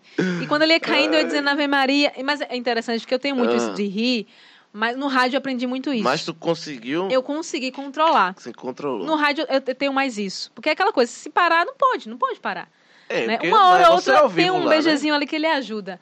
Né? E aí você não tem como segurar. Mas eu, eu canalizei ali, né? E na Ah. música tem muito isso, né? Você é músico sabe, a gente tem que canalizar as emoções sim, não vir à tona. sim. E aí, naquela hora, tudo isso veio na minha cabeça. Então, na Ave Maria, e eu fui. E ele caindo. E o mais engraçado era o menino, o Felipe. Tava Ah. operando a mesa na época. E Aí viu ele caindo. Mas ele pode viu. rir, né? Porque Mas tá- ele viu, ele riu muito, mas riu. ele- na verdade, a gente ficava no recesso, a gente ria, eu ficava preocupado, porque ele caiu, o menino caiu, né? E mais preocupado ainda, porque não foi pra qualquer pessoa caindo, foi Paulo Brito caindo no chão. Então a gente tinha que estar lá perto pra ajudar. E aí, é, ele foi tentar ajudar, mas ele não conseguia levantar ele. e eu lá rezando. Como Ave assim, Maria. O cara Eu já tava rezando, já, vai- já esqueci as intenções, era por ele agora que eu tava Olha, rezando. ele vai se vingar e ele vai vir aqui, viu? Olha, Paulo Ele Brito, vai- o você- microfone está Rapaz, aberto. Não, ele vai se disseram- vingar, eu sei Disseram que tu caiu e não conseguia se, Se levantar. levantar. Com ajuda, como é isso aí? Nesse momento ele olha por que que eu fui te chamar, né? Pra poder rezar o texto comigo nunca. Mas aí teve esse momento. E aí depois a gente riu muito, né? A gente Ah, riu muito. depois, depois. E até hoje, se der, deixa, se qualquer coisa acontecer com ele sentado, eu já falo. Oi. Já falo. É, é, não, com certeza. Mas vocês contaram isso na rádio depois? não, Não, não, contamos. A gente só contou no dia que aconteceu alguma coisa ali, Mas mas. fica só as ele ficou com internas, vergonha. né? Rolando as piadas Não, internas. não, a gente atualmente no estúdio tem uma câmera, não tinha. né? A sorte dele, não, não tinha sorte não dele. tinha. não- Senão né? estaria até Mas até hoje ele não deixa contar na rádio, assim, só esse momento. Então, assim, vai rolar uma vingança, eu sei. Mas eu quero ver ele achar alguma coisa engraçada minha. Não tem. Nem Teto de vidro a gente tem, mas. Eu irei fazer um corte. Ah, não, acredito, Um corte maravilhoso. Não, ele tem. Ele tem. Se ele prestar atenção no programa todo, aqui nessa entrevista, tem. Tem. Eu Tem. não vou dar dica, que eu não sou besta, né? Mas tem. Tem sim. tem sim. Teve essa daí, foi, essa foi a mais icônica, assim, da... da- Essa foi uma que eu me lembro que realmente, assim, foi, foi, foi bem complicado. Foi bem complicado a gente se manter ali. Mas tem muitas situações. Olha, na rádio a gente ri muito. No nosso programa a gente sorri muito, né? Com muitos Ah, sim, é ouvintes. muito... É, inclusive, hoje teve uma situação bem interessante. Aliás, tem sempre. Né? Então, é, situações interessantes que a gente abre os áudios lá e aí vem qualquer coisa que você imaginar. É porque tem, Né? tem, tem, tem os áudios lá quando a turma vai falar das piadas, né? Tem das piadas Que também. a- Viver de rir. Aí faz a piada e a turma tem que Mas, mas é interessante nota, que a, né? gente, a gente espera uma participação dos ouvintes. E às vezes vem outras participações, né? De tipo, de você tá ali no programa, aquela coisa, aquela vibe toda, e aí vem uma pessoa que, como aconteceu uma vez, perguntando, né, o preço do remédio, da farmácia e tudo mais. Puxa, que negócio É, não, mas, mesmo. mas é interessante que, pelo menos nesse programa, lógico, para os outros a gente faz uma seleção antes. Mas para esse momento Ah, a gente não, não faz. não antes, não? É... Né, Pra esse momento não, porque já é realmente um programa de entretenimento. Então, quando a gente vê um momento como esse, a gente já pega aquilo ali, já é pauta pra gente levar o programa, ah, entendeu? Tá, já é combustível, mas não deixa, né, da- mas da como é resenha. surpresa, não deixa de ser realmente, assim, a gente segura porque é o jeito, né?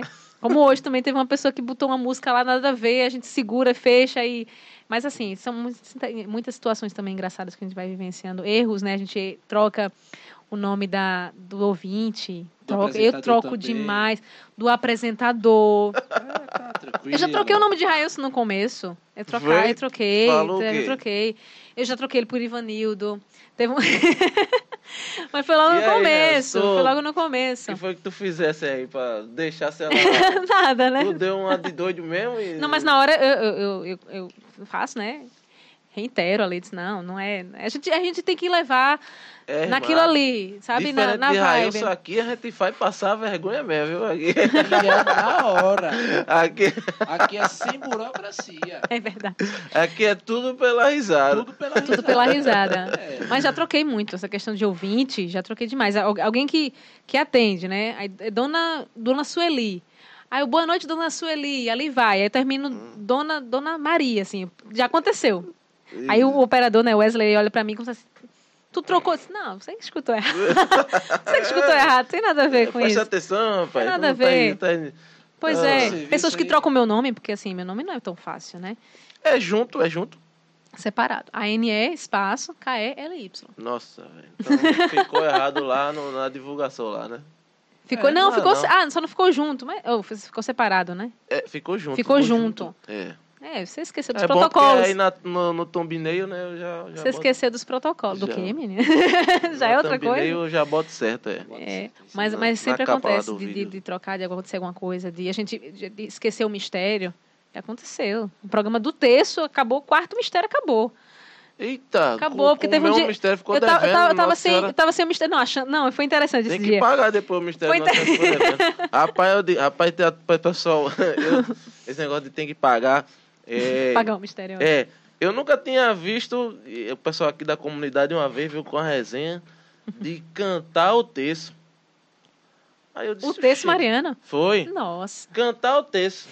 Aí eu disse, "Oxi, como é, rapaz? Foi. É aqui, cantar Aqui. o texto. Aí, da, o pessoal aqui da, da comunidade da Paz, né, uma- alguns lá.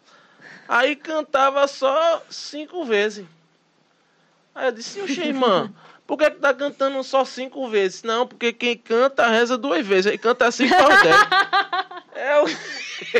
Não, isso foi uma Ei, piada, pô, minha gente. Rapaz. Eu vou guardar essa, não viu? Foi. Eu já guardei. que- não, mas isso é sério, eu não tô rindo, não. É sério, falou, rapaz. Meu irmão, aí, tudo que acontecer de errado é porque é Nossa Senhora aí que vocês estão roubando as Tão Ave roubando Maria, Nossa pô. Senhora. Peraí, meu, engabelando Nossa Senhora que canta, reza duas vezes. Aí só faz cinco, que aí dá dez.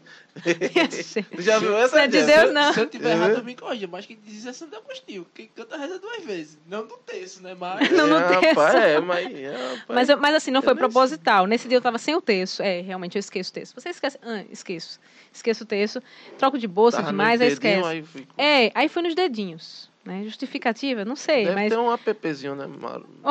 Outras alternativas, né? É. Inclusive levar o texto. E aí, e aí eu fui e tava tão feliz, porque a gente tem. Agora não fica mais não, né, irmão? Não, agora não fica, agora é só- agora tá só aí, virar aí aqui. é. E aí eu fico, a gente fica tão feliz.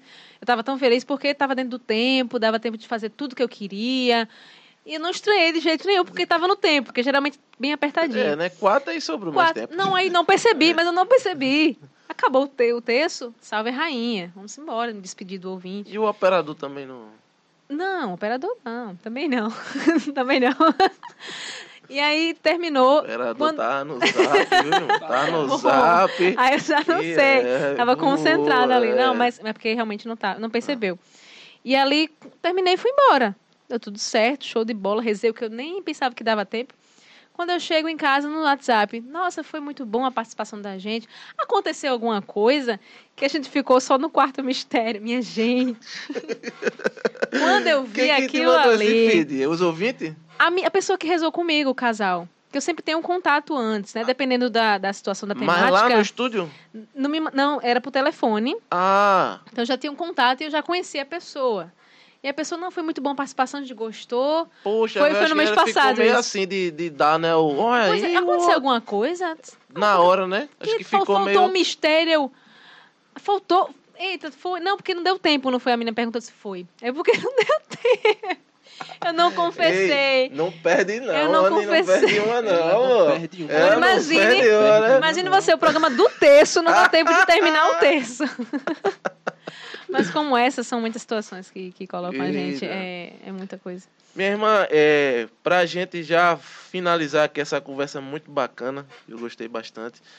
Projetos de evangelização. Eu vi que você tá aí com meu irmão aí na meia-noite, né? Como é que tá isso aí? Você tá, tá também, né? Sim, na vigília. É, nós temos muitos projetos. Eu digo nós porque Raíssa também está em, em projetos que a gente tem colocado aí no coração. Quer dizer, Deus coloca no nosso coração, a gente vai rezando, né, de, de, de pregação, de intercessão, sempre Sim. junto com a juventude, né, trabalhando aí né, nessa linha mais carismática. Então, a gente está investindo nisso aí. E, lógico, também a questão da música, a gente está voltando aos poucos na questão, de- depois da pandemia, agora com o ministério, não mais tanto com o padre, mas agora o ministério, sou discípulo em si. É porque aí tá voltando, né? Os encontros nos presenciais, essas coisas encontros, todas, né? isso, isso. Aham. Então a gente está, por estar voltando nos encontros, a gente também já está sendo né, convidado pra, para os grupos, né, as pregações e tudo mais. Então a gente se coloca à disposição de Deus para isso. E tem esse trabalho de internet, né? Sim, sim, também na internet. Conta pro pessoal, divulga aqui. A gente tá, antes de falar da internet, eu falo também da vigília, porque assim, Fale, projeto sim, sempre, sempre tem Sei. esse projeto da, da vigília, que é vinculado, lógico, à Rádio Olinda, a vigília da família. Então, todo último sábado, né, a gente tem essa vigília, que por enquanto é online, Onde? por conta da pandemia. Lá na, a gente tem feito na Igreja da Piedade, Nossa Senhora da Piedade, no bairro de Santo Amaro, que fica na frente da rádio. Né? É, mas é o que? Online, né? É online.